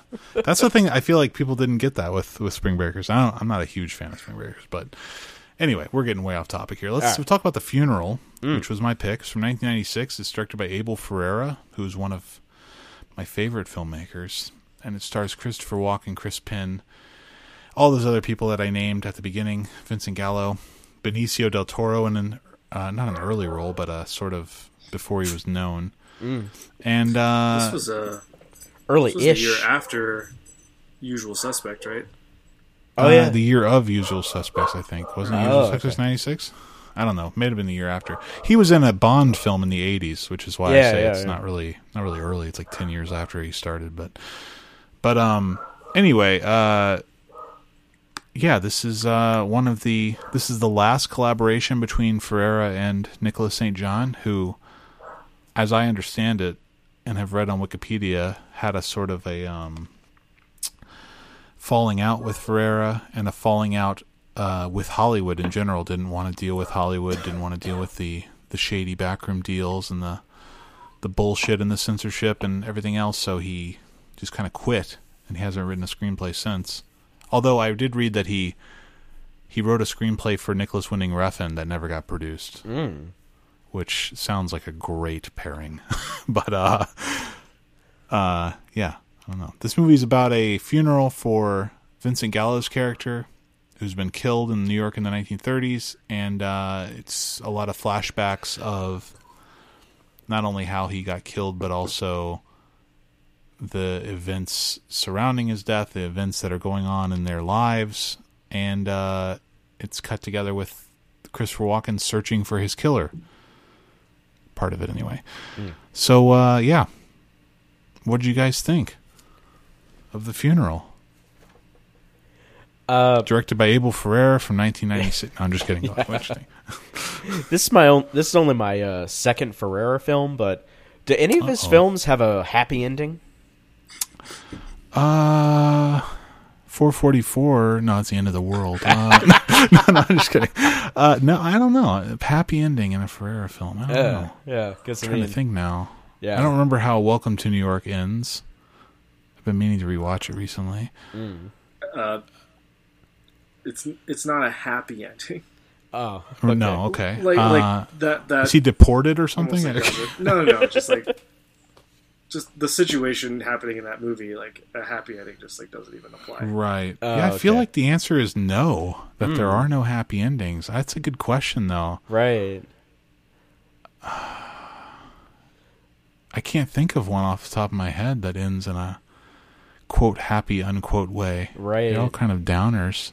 Yeah, I mean that that was the first thing that I I thought about like when seeing the ending and like uh and also like you know it was funny like you know we were talking earlier about how like you know quote unquote good performances tend to be like people screaming and I was going into Yeah. this movie thinking like oh I haven't seen a Chris Penn movie like since I rewatched uh, Reservoir Dogs and then like yeah a lot of him on screen is him screaming so Yeah. Um, Chris Penn. Okay. I mean, you want to get into this now? yeah i mean might as well Chris Penn in this movie. I'll start by saying I'm a Chris Penn fan. Okay.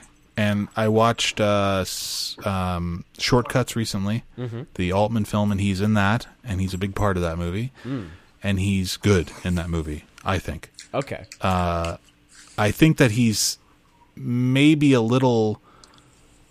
He's in a lot of scenes with um, Robert Downey Jr. and Uh-huh. maybe it's a little sort of overshadowing, but uh, I find his performance to be solid in that movie. Chris Penn is who we're talking about in Shortcuts, I think he's good in Shortcuts.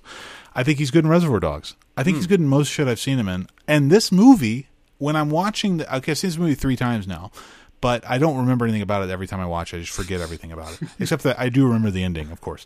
But Right. um, the beginning of this film starts out with the funeral, and Gallo is lying dead in a coffin, and Chris Penn approaches the coffin and says, uh, I think he says like my baby brother, my baby brother, they killed him or something like that. Yeah, yeah. And he's putting his hands on his chest, and he's just sort of feeling his body, and I was like, that's good stuff. Like I'm into this. I'm feeling his pain, and then he does this weird like, yeah. Just like starts he wailing. turns into like Bam Bam or something. It's just like it's really it it came off as goofy to me, and it took me right out of it. And I was really bummed out because I was like, I was ready to sing this guy's praises, and I feel like his performance, a lot of it is like what you were just saying. It's like it's he's just a rager. He's raging nonstop Yeah, throughout this whole thing. I feel like I was encouraged uh, by Ferrara probably, and uh, I like so. Well, the one yeah, exactly. One of the first uh, the first review on uh, on Letterbox for this is Abel Ferrara was on so much crack when I did the funeral. He was never on set. He was in my room trying to pickpocket me, and that's a quote from Vincent Gallo in an interview about this movie. So I don't know, uh, you know, how stable Ferrara was at this time, but um, Well, Chris I, Penn is certainly uh, uh, over the top in this, to say Yeah. the least, I in have- certain parts. I like I, I have something of a defense of of Chris Penn's Hmm. performance. Not not that I think it's good, but like he is the brother that I, I feel like it's sh- short shrift. Like um, for how important he is at the end, um, we almost like don't have enough time with him. Uh, so that like every moment we are with him, it's almost like he needed to to ma- like he had to show how off, how angry, how psychotic he is, so that the ending would make sense. That's, Um, I mean, yeah, that's that's fair. Not that the, that wasn't the best way to do this, uh, but that's that's what I was thinking. I just don't. I just wish. I think there's. You know. I don't. Honestly, a lot of his sort of angry tirades throughout the film don't bother me as much as that opening scene. Like that, I, the way he does that, and I it's just the take that they chose to put in the film, and that's what the the bummer of it is. And I like the idea that he freaks out there, and I because I mean it makes sense, and I like. The, I really like the the like all the women in the room reacting to it. I liked all that. Uh, but it's just yeah, it's, it reminded me of uh, like before he was doing all that, you know, mm, making all these weird noises. it reminded me of Brando. I was like, this guy is doing like a young Brando right now, like this, you know, my boy, my baby, like almost like uh, in The Godfather, but also in Yeah, the, yeah. on the waterfront, you know, like with that that moment where he turn where he pushes the gun away with his brothers putting the gun on him, and, he's, and he puts the gun away, and it's just like so like tender and sad. I was really hoping for more of that, but Hmm. unfortunately, he just becomes like a like a wild gorilla after that. yeah, it's it's it's almost like th- this is not a fair comparison, but it's the best one that I can come up with. It's like Chris Penn is doing this like emotional thing, and I don't know, maybe Ferrara was like, uh, "You're the Pesci in this movie," right? Yeah, yeah. you know? I hope it wasn't that, but I, yeah, I mean, I hope he didn't say something Yeah. like that on to him on set. But yeah, but I mean, I don't know. It's like the Pesci character is kind of like a trope in mob movies. At, you know, Sure. post Scorsese, like there's always you know some loose cannon who's just you know any minute now they're gonna kill somebody and they're probably you know they're probably gonna die towards the end of the movie and it's gonna be sad, but like you know they were a loose cannon and. yeah, like a uh, he a, a tragic figure. He, he it was funny that you say that because in the birthday cake, not to go back to this, but uh, uh, there's a c- character played by John Magaro who is uh, the star of um, First Cow. He's one of he's Oh. the guy in First Cow, the white guy, and um, he plays the Joe Pesci in in in uh, Birthday Cake. But he only has one scene where he goes like nuts. He's not violent. He's just like obnoxious and yelling at people. But uh, okay, well, just real quick then. Uh, while we're on Chris Penn, Kevin, you put it to us: is Chris Penn the better Penn? Yeah, and I mean, I, I'd have to watch, go back and watch more of his performances to give a better answer. But right now, I'm gonna say yes. Chris Penn is the Oh. better Penn. It's a hot take. Yeah, I mean, I don't know hundred percent that I can agree, but again, it, I I agree with you that there's a it's a this there's a problem because you've obviously everybody's seen more Sean Penn movies than you have Chris Penn movies Mm, for sure. just by virtue of the fact that Chris Penn is dead. yeah, And, But um, and like Sean Penn this century is just not awesome. well, he did win an Oscar this century, but Which he should not have won. Yeah. I agree. I don't, I, don't, I, I hate Mystic River, but uh, Oh, but I was um, thinking Milk, but oh no, Oh, I th- I oh, liked him in Milk. You don't like him in Milk? I don't think he should have won the Oscar. Um, oh, okay. And and I think he's better in Milk than he is in Mystic River. I forgot Mm, that's he fair. won for that. Yeah. I uh, I remember seeing the trailer for Milk and thinking, "Oh, Sean Penn just won the Oscar. He's that's done. It's in the books already." Yeah, Um. yeah, I think I think uh, you know just the sheer body of work. You know, you can't.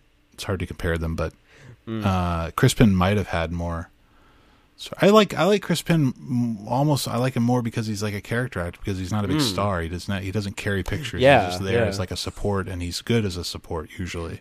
right. And I think uh, the so- support is kind of you know like everyone wants to be the the leading man, but like the supports are just as important, if not more so, than the leads in a lot of movies. So For sure. yeah, At the uh, Independent Spirit Awards, Chris Penn was nominated as a lead for this movie.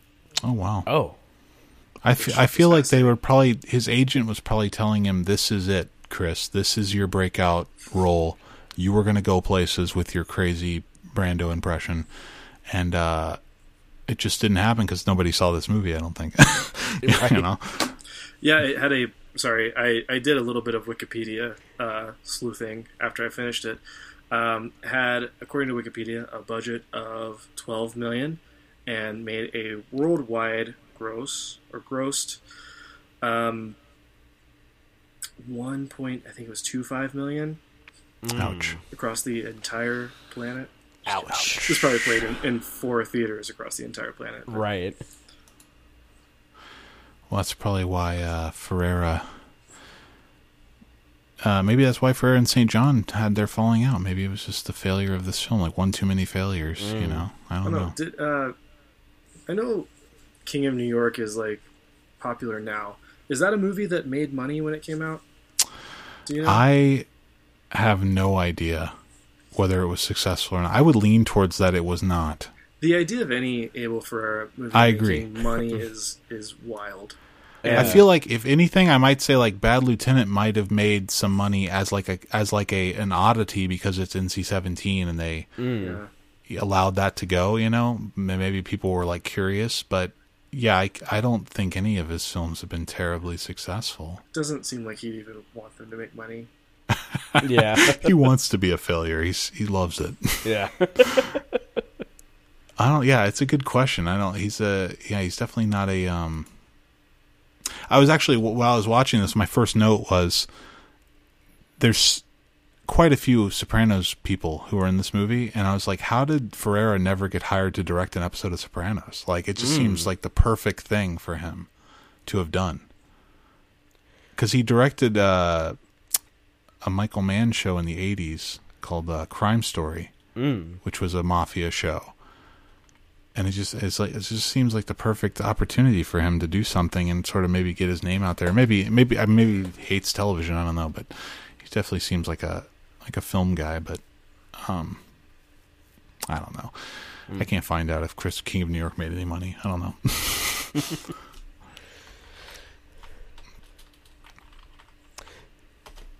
So, Isabella Rossellini, Annabella Sciorra, great mob wives. Sciorra is in Sopranos. Ah, Sorry. Yeah, no, she's great. She's Yeah. she's great. Rossellini grossly underused. absolutely. Uh, I hate that she's like barely in this. That Yes. drives me nuts. Confusing casting, honestly. Yeah, Hmm. I, I, yeah, I just I, I see her and expect a bigger part. exactly. yeah, for Exactly. sure. So, uh, real quick, King of New York was had a budget of five million dollars, and it made two point five million. So, no, massive Ah. failure. It was distributed by distributed by Carolco and uh, New Line Cinema. So I like oh that. well, there you go. them for a while. I like that someone, some producer was like, "Holy shit, your last Christopher Walken movie made half of its very moderate budget. Let's more than double your budget and see what happens." Yeah, yeah, that's insane. That's probably not even right though. You know, you probably just make shit up and put it on there. Yeah, Who knows? Probably. Well, I mean, there was like, I uh, was King King of New York is like 1990. Yeah, Okay, so like Bad Oh. Lieutenant was like 92. So ninety two. Yeah, he had done a lot of things. I mean, he did the addiction before, and in between, Hmm. he did uh, I, several things in between. So I was thinking Right. King of New York was 95. Uh, I was 90. I obviously did not look this up. I could look it up right now if I care. I watched uh, I watched this movie on Laserdisc oh because you can't rent it, you know, and um, there is a copy on YouTube that looks really good actually, but it's dubbed in French for some reason. And uh, but so I watched it on Laserdisc, and I'll tell you, I think I'm hundred percent out on the Laserdisc train at this point. It looks like shit. It looked horrible. Like it looks sub VHS quality. it was so bad. And I have a an adapter that's supposed to like up it from uh, its original resolution to 1080p, and it did nothing. It just looked like shit. This sounded great. I'll be honest. It sounded really good, but it was like so fucking like Yeah. almost almost like blurry in scenes, you know and uh, it had a thumbprint on it at some point, so it kept skipping back every three minutes. It would skip back 15 seconds, which got really annoying. So I had to like take it out and clean the disc for half an hour. It was it's the worst. How do people deal with this? I don't I, know. well, yeah. I mean, I. That's a pretty unpopular opinion. Pretty hot take. I think you're going to be ahead of the curve on this one on ditching let laser disc. Laserdisc, yeah. Well, I am a member of several Laserdisc collector groups on Facebook, so they might not be happy to hear it. but, uh, and I am going to post this episode in those groups, telling them that I watched this movie on Laserdisc. nice. But you know, what are you going to do? Yeah. Oh, Good uh, sound the, uh, and, and Joe Joe Delia's score. Not great in this. So I. I don't yeah, even remember the score, honestly. I. The score is used very aggressively in the funeral part of the movie at the very beginning. Mm-hmm. Uh, that the funeral I thought was great, and there were about five minutes where I thought this whole movie would just be at the funeral, and I was I was in love with that idea, honestly. Uh, but um, like we go from there are these very quiet sections with no score in the funeral, and then like all of a sudden, say when Chris Penn starts wailing on his brother's body, uh, right? Like the score just like goes from Yeah. zero, like a literal zero, it's not there, to a ten, um, and it's like the scene itself is already a ten. Like Chris Penn's doing everything. Um, we don't need such an aggressive uh, drop of the score in that moment, but I, I felt like the funeral was what had a few moments just like that, and then uh, the rest of the movie it was less intrusive, but still just not very good. Yeah, I just found it to sound. It sounded synthetic. It sounded like it was composed on a like a synthesizer and like recorded on a synthesizer to sound like strings. Like I just did not like the way it sounded at all. And Joe Delia has done a lot of scores for Ferrara, and other scores that he's done have sounded like orchestral and real, like they were recorded by an actual, you know, actual musicians. And this one just sounded sort of lifeless, and I don't know, not not super into it.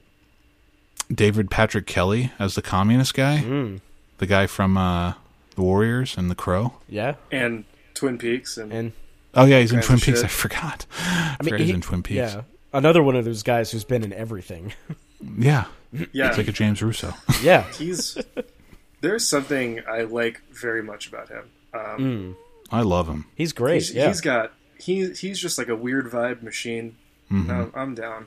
yeah. Um, that was a weird communist meeting. Is like, was is this the first meeting that you guys have ever had? Like we're we're getting into the, into the basics here.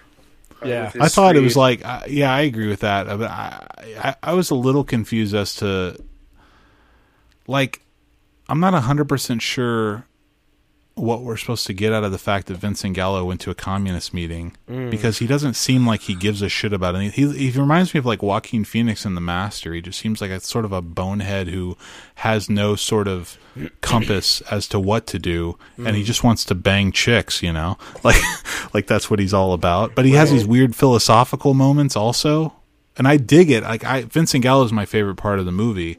Um, like at all of his like even the moment where he blows up and yells at Chris Penn and all the I shit on you stuff. I love that. Like that's uh, I, it feels improv to me, but it just feels like he, you know, I don't know. I, I- I enjoy him in it. I just don't quite understand his character. I Really. wonder if that was improv because when you know he's got that moment where he's like, "You sold your soul. You sold your soul to those guys," and then Yeah. like ten minutes later, Chris Penn is yelling at this girl that she sold her soul. I was like, "Were we supposed to have two Soldier soul yelling matches here?"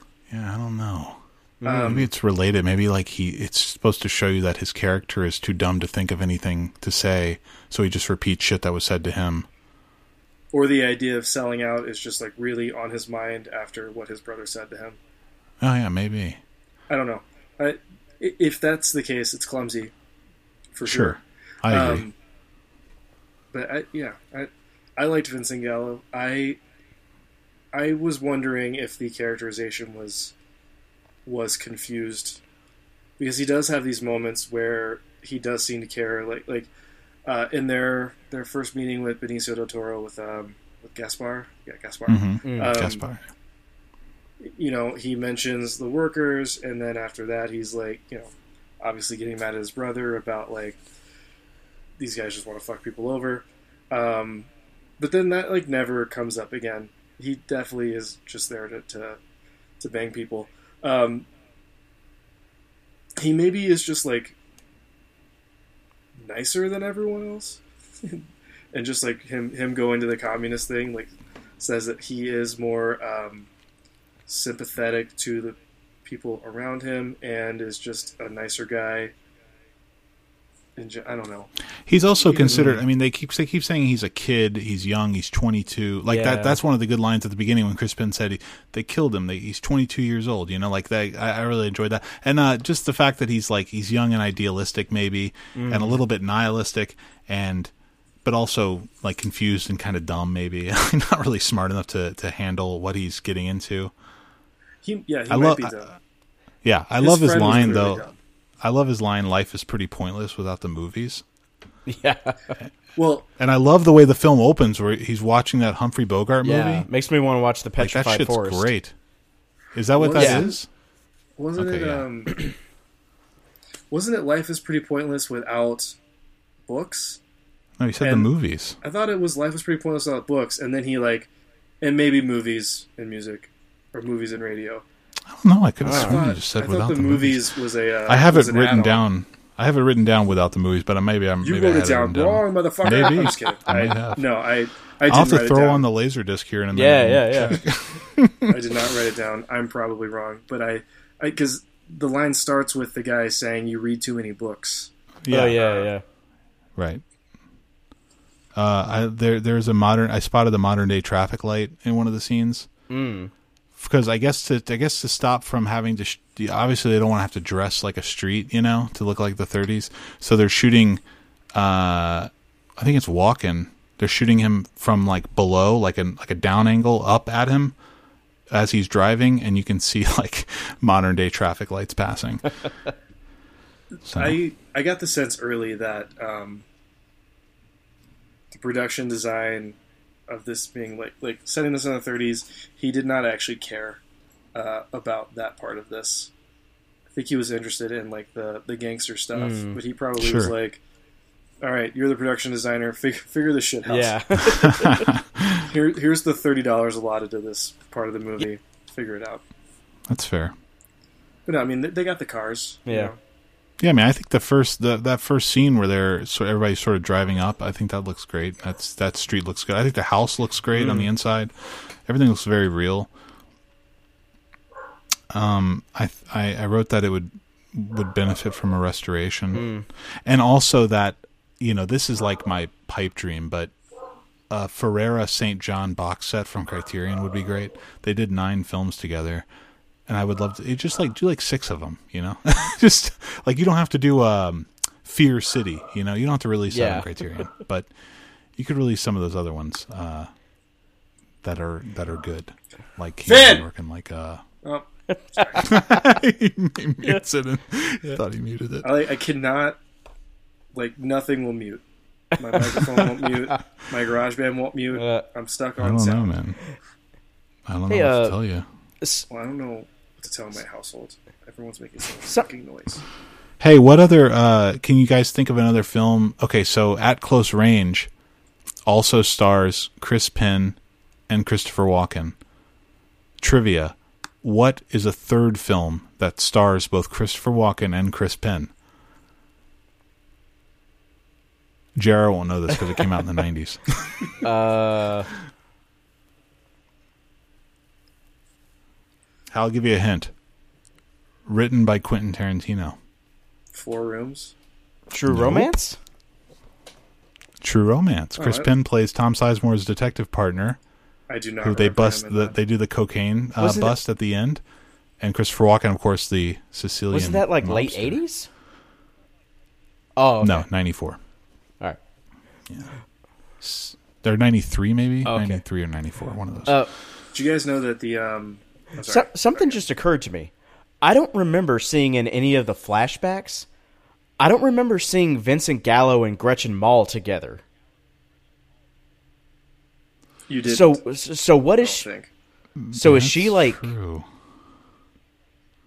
you only ever saw him with Right. the tall redhead, or you mostly saw who him with was the tall redhead. that was gaspar's Yeah, wife yeah. right yeah, Brid- Yeah. Bridget. he's banging gaspar's wife So it's so it's like so she like ridiculous the sister. yeah or yeah that's true i don't know no she was his that was supposed to Right, be his but, like, we never- right? or his like, yeah, I, I mean, it's implied that they were potentially going to get married. But like we Um, ne- we never see her I- I outside guess- of the funeral. I don't think so. No, Yeah, yeah it's I don't know. Maybe yeah. i never really maybe it's just you know plot holes. I don't know. probably I think he was also, you know, he he was the womanizer. Yeah. So, or he was a womanizer. I just call him the suggests there's only one. in Well, he is the womanizer because Chris Chris Penn's not a womanizer. He's a pedophilic rapist, but um, it's a little different. Ah, good point. Good point. yeah, but uh, I mean, the shit he does in this is unforgivable. But um, Victor Argo is in this. I don't remember him being in it. I wrote his name down though, so he must be. Do you guys remember? Victor yeah, Argo he being he shows up like towards. Like from Greaser's Palace. from Greaser's Palace. Is he in that? I don't know. Wasn't he's that in uh, Argo? a lot of- he's in a lot of Jarmusch films. Yeah, he, and, he was um, uh, Peter and uh, other uh, Ferrara Last, films. Last Temptation. Yeah. Right, Yeah, he shows right. up towards the end where like, you know, they're finally gonna like go get? Gaspar and like, you know, stop arguing. I didn't come here for a fight. Uh Oh, okay. Yeah, yeah. I, don't- I, don't- yeah. He's, Right, he's not right. in it much. he's right? only maybe in like the last, I don't He's- know, 25, 30 minutes. He's in quite a few Mm. Ferrara films, and he's really good in King of New York as the cop who I was eventually thinking, I was kills thinking Walken. of Alan Arbus. Oh, yeah. Oh, Alan Arbus. No, no, no. Sidney Freedman from MASH. Um, the only other note I have actually is about Del, Del Toro, who I guess we haven't really spoken about um, very much. Now, you tell me, is Del Toro is, is he supposed to be Italian in this? Yeah? Yeah. It, I mean, Okay. Based on his yeah, name. don't they call him like. Gaspare or something? Well, they call him. Ah. yeah, I don't know. They call him Uh, Gaspar a lot. I feel like, but I, his it doesn't show up on the Letterboxd, but like on IMDb, the credited last name of his character is very Oh. Italian. Okay.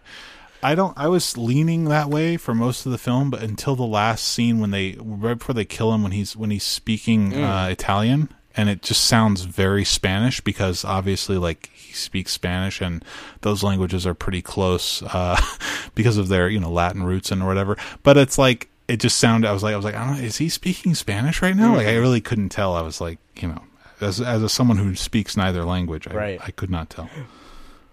What do you guys think of him in this? Is he any I think good? he's decent. He struggles with some voice stuff, I thought, um, but he's fine. I don't. Yeah, he's fine. He does the uh he does the Who's that guy in Godfather 2 who De Niro kills in the hallway? He's that guy. Like he is that guy. He's basing his entire Oh, performance on that Chichio. guy. He does like the wave, like the wave, like Yeah, this. yeah, Don the yeah, yeah. He does the wave with the cigar in his mouth. You know, like every he does that wave like six times in this movie. And it drives me a little nuts. I love Benicio del Toro, Oh but yeah, his. So the last name of his character is Spoglia, S P O G L I A. That G L I is like a, a Yeah, yeah, very yeah. specific Yeah, yeah, Italian like ye sound. yeah, Yeah, it's uh, Mm. he's Italian. nice, nice. Um, the uh, the the ending. That was something else. It's an ending. Yeah. I'm just kidding. Uh, yeah, nothing of note there. I like it. I Um, like it from the perspective. I like as a teenager when I saw this the first time. Obviously, like that's a good ending for me when I'm Mm. a teenager. Good bloodshed and just a downer, nihilistic. Everybody dies, and not only that, every that he kills everybody, but that he shoots himself Mm. at the end of it. It all seemed to make perfect sense when I was 16. But uh, That's something. Um, you know, Annabella Sh- Shoria, Shoria, Mm. Scoria, Shiora, Shura. yeah, Uh, she had let us know that that was going to happen um, by telling us, you know, like telling Gretchen Mol that Ch- uh, Ches suffers from from crazy or psychosis or, or whatever, um, Mhm. and was going to blow his brains out like his dad, and he did. Um, more than the end, I think I liked um, the Christopher Walken ending, which I'll call the uh, like picking up the guy who actually killed Mm. Johnny, and uh, and going through that thing where that guy initially lies and says that Johnny uh, raped his girlfriend. Turns out he had just embarrassed Johnny had just embarrassed this guy like in front of his girlfriend, and in like a heat heated moment decided to shoot him. Um, and just like the the paces that Walken goes through of like this is my moment for mercy. This is like a moment of redemption. Finds out the truth and is like, mm, can't do it, can't do it. yeah. Uh, I liked Mm. all that stuff a lot. I did too. I like the idea that he was trying to sort of talk himself out of having to do this. He was like, I like, I, I really don't want to kill you. Like, I want a reason Mm. not to. That was good stuff. He's solid in it. I mean, Walken's reliable, but yeah, you know, This is I uh, thought this is like sorry. not Walken's movie. Yeah. no, I, I thought it would be. I thought I this thought it would be would a be, too. Walken movie, but it's he's on I the mean, front of the box. yeah, it, it's definitely the the Chris Penn and, and Vincent Right. Gallo show. How do you feel about Chris Penn singing? I actually like that scene quite a lot. You, it feels like something you would like because it's like Tom Waits-ish. I mean, like it feels like a Tom Waits kind of singing. I mean, kind of, but like, but like, I don't, Just OJ. throws that at us all the time. Well, I mean, doesn't he sound like Tom Waits a little I bit? Give me don't think break. so. I thought about talking about Wristcutters. I rewatched wrist Yeah. cutters. I thought about talking about that. Then I was like, John's gonna give me some kind of shit about Tom Waits being in that movie. I just I can't didn't even know he was in it. I you shouldn't have mentioned handle it. you shouldn't have mentioned it. It's a great, He's Shannon, great. It's a great He's- Shannon he's- Sossamon movie. I Yeah. love Shannyn Sossamon. You I know, know you that. I he's you he's great in uh he's great in Short Cuts. Amazing in Short Cuts. Like a different actor in Short Cuts. He's terrific. Anyway, I got nothing else for this one. Ratings? Oh, I the Oh, um go ahead. the bit that Christopher Walken does when he um, when he walks Benicio in to see Johnny's body, and then is Mm. like Johnny or uh, he was like Gaspar didn't do it. Um, that whole thing. That is not like gangster lore. That is just like that is like some some weird history where like that is a thing people actually thought if someone was murdered and if the murderer was in the presence of the body oh, Oh right. it would bleed. That It's is not an Italian thing. that's part of like no no it's like that's an every that's like an American thing. Oh, Oh, That's a white people thing. uh, that is part of like documented like murder trials in uh, like 19th century Wow. America. wow. That's really weird. Listen listen to a Nice. podcast about it. Huh. I, I, it just sounded like a uh, like some kind of thing they brought over from the old country. You know. some yeah, kind of it superstition. is presented that way. But I was like, that ain't old country shit. That's uh, that's Yeah. this country shit. I don't know if you go if you go far enough back, it might be old country shit, but you know. Yeah, Yeah, yeah. maybe it is I from mean, Of. Italy in the Yeah, 1700s or something.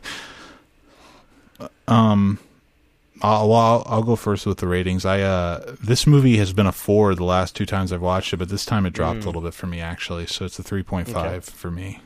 Uh, three for me.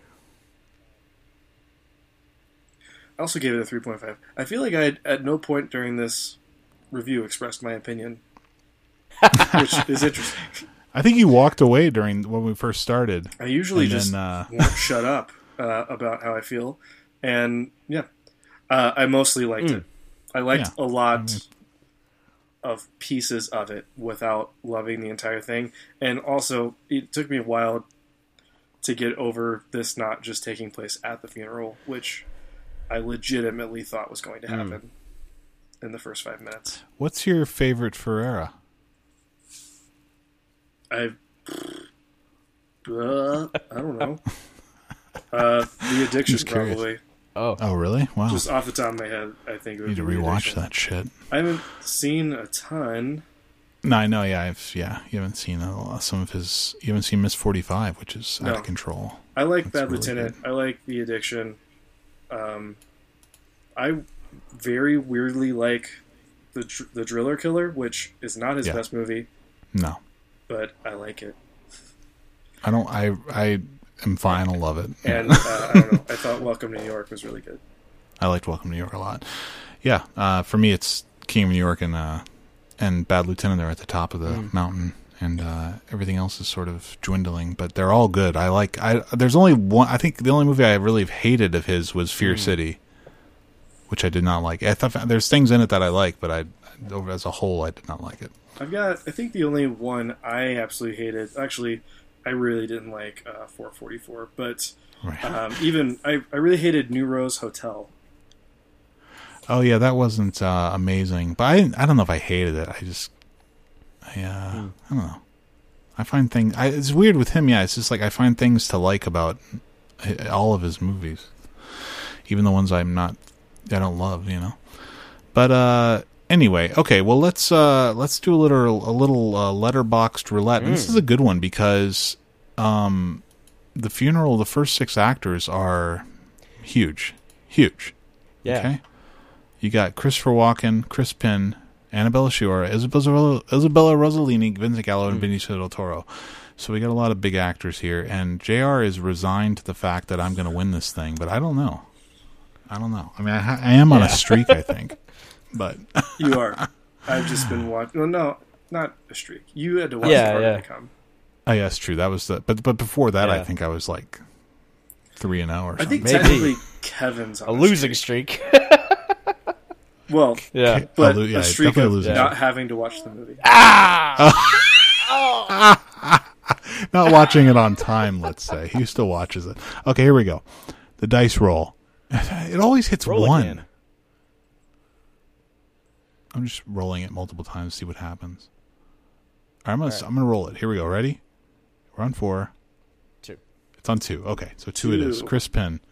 Chris Penn is uh, maybe the chan- the biggest chance you have to win since you've seen Footloose.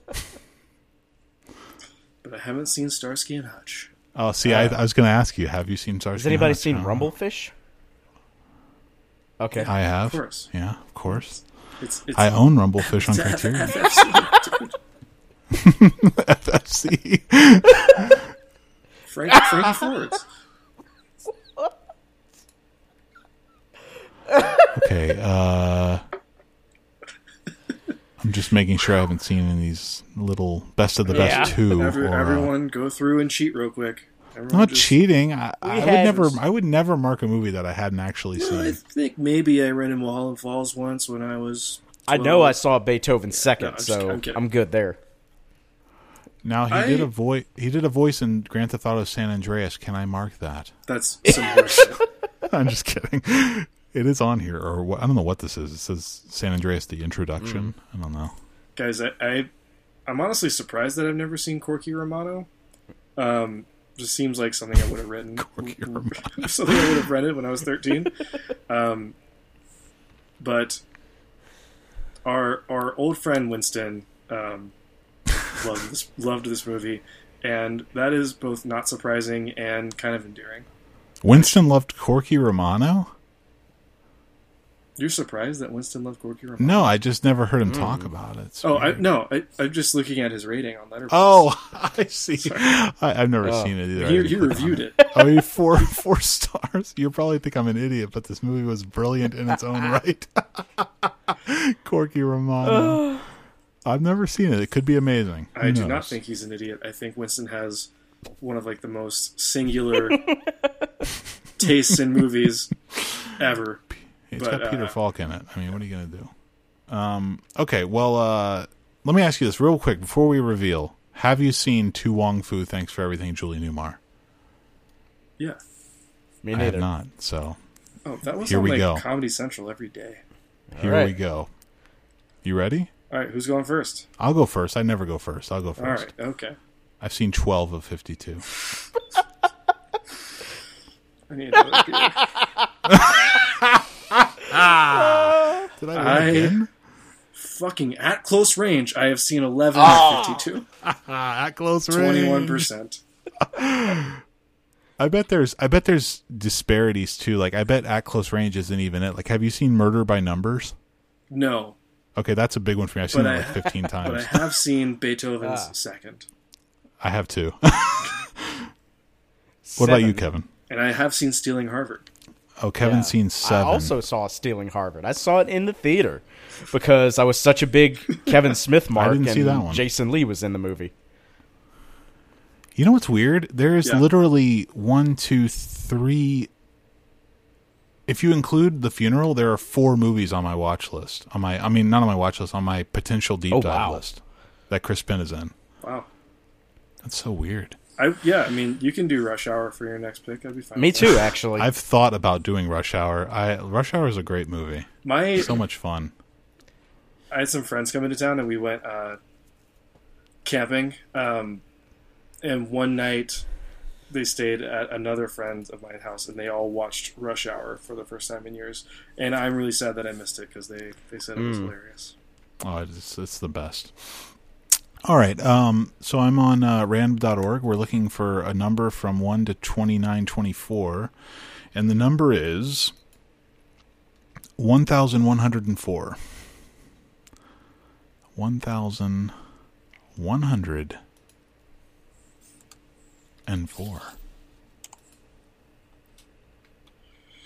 Okay. Lay it on us, JR. Well, this is great. Uh, Okay. For Kevin, Uh-oh. especially. Uh, actually, uh, this is a 206 minute movie, so let's What movie is let's it? pick again. We'll It's just Ryan's it is. daughter, which is uh, Oh. I think David Lean's second to last feature. I, mean, I like David Lean. Well, it's up to you It's guys. two- no, it's 200 minutes. It's 200 Okay. minutes, and it is not streaming for Ah. free anywhere. So, no. All right. Let's generate Yeah. another number. 1029. So it should might be on the page before then or two Yeah. pages before it. Let's try it. Let's try it again. 1029. I hope you picked a better number this time. Oh, this is great. Nice. I've been mean. I've been wanting to watch this Good. again. Hmm. Sorry, I've seen. Oh, of course you have. It. Uh, this one is uh, Sidney Lumet's Uh-oh. uh, The Verdict, Oh, All right.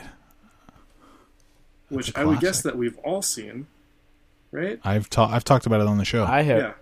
Kevin, have I you have seen not, Verdict? but any, an- Whoa! oh, anything with perfect. Paul Newman, I'm pretty much in for. David Mamet Yeah. wrote the screenplay. It's Nice. fucking good. This will. This should be. This is good. I. Yeah, I've only seen this once, so I'm I'm happy with this.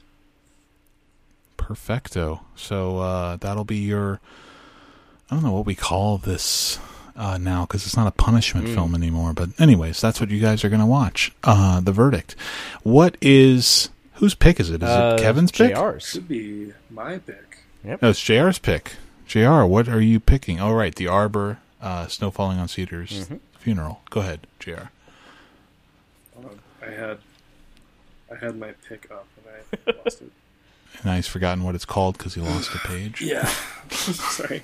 okay. Um. No. So for uh, for next time, we're gonna watch. Uh, we're watching Godard. Oh, Oh, all right. Uh, I'm sure one or all of us have at some point talked about a Godard movie, uh, but we have never. Godard has never been the subject of a deep dive on this that's true. podcast. Uh, I Long initially, overdue. yeah, initially I wanted to revisit Alphaville, which is the first Godard film I ever Oh. saw more than I would I half would of do my that. life ago. Uh, but Kevin's seen it, so fuck that. Well, Ah, fuck. well, Um, like you, I have I've also been Alphaville. meaning to rewatch it. So Well, Well, let's, what, what, let's say what circle you were going to say. Let's back. Okay, all right.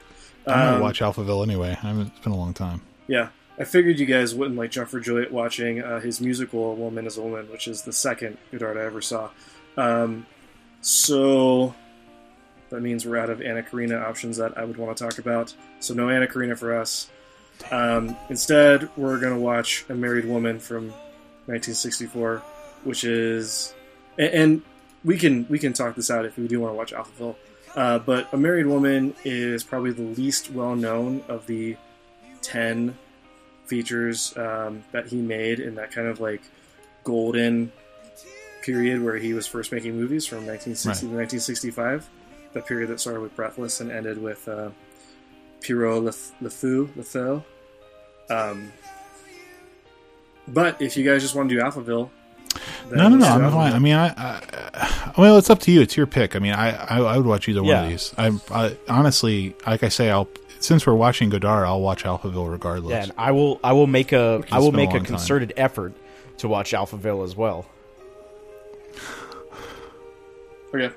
Uh, well, I mean, since we're hopefully recording pretty Mm. soon, um, you know, I don't want to give us all too much homework. Uh, if we all want to watch Alphaville, should we just watch Alphaville? Is uh, Married Woman on Criterion? It's on Kanopy. Oh, okay. The Kanopy? Both Alpha of them are available is- for free. Well, I have Alphaville the DVD, I think actually, but I don't know. Roger Avery only gives Alphaville three stars. Okay. JR. Uh, I'm good with whatever, man. Again, it's your pick. I'm not telling you what to pick. uh, yeah, I kind of want to do a married woman just because Okay. I think Do it. Yeah. last time I it. saw, I've, I've only seen it once. I've seen it more recently than a bunch of other Godards, and I also at the time thought it was um, absolutely brilliant and one of his best.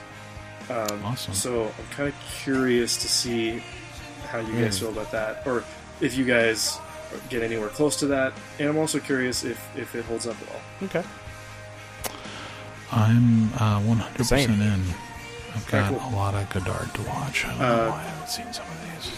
He's made over 100 movies, so we all have I know, a lot but of Godard to watch. but there's so much like good looking shit here. I gotta see some of this stuff. So again, uh, Married Woman is from 1964.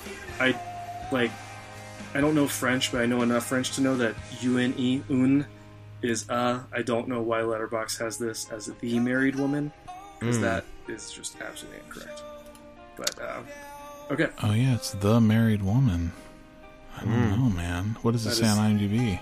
it's not the right fucking article. It says on IMDb it just says une femme mariée cool. or mari mariée. So- I don't know how you say that. This is this Anyways, is what we're yeah. watching. All right. Cool. All right. So next time we'll be watching Godard's A Married Woman, according to JR. I don't know what it's really called, but uh, and then uh, yeah. Uh, so thanks for listening to us.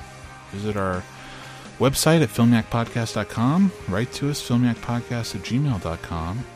Listen to us on iTunes or Spotify or Stitcher or wherever you listen to your podcasts and rate us. Um, any rating is acceptable. And uh, until next time, thanks for listening. Bye bye.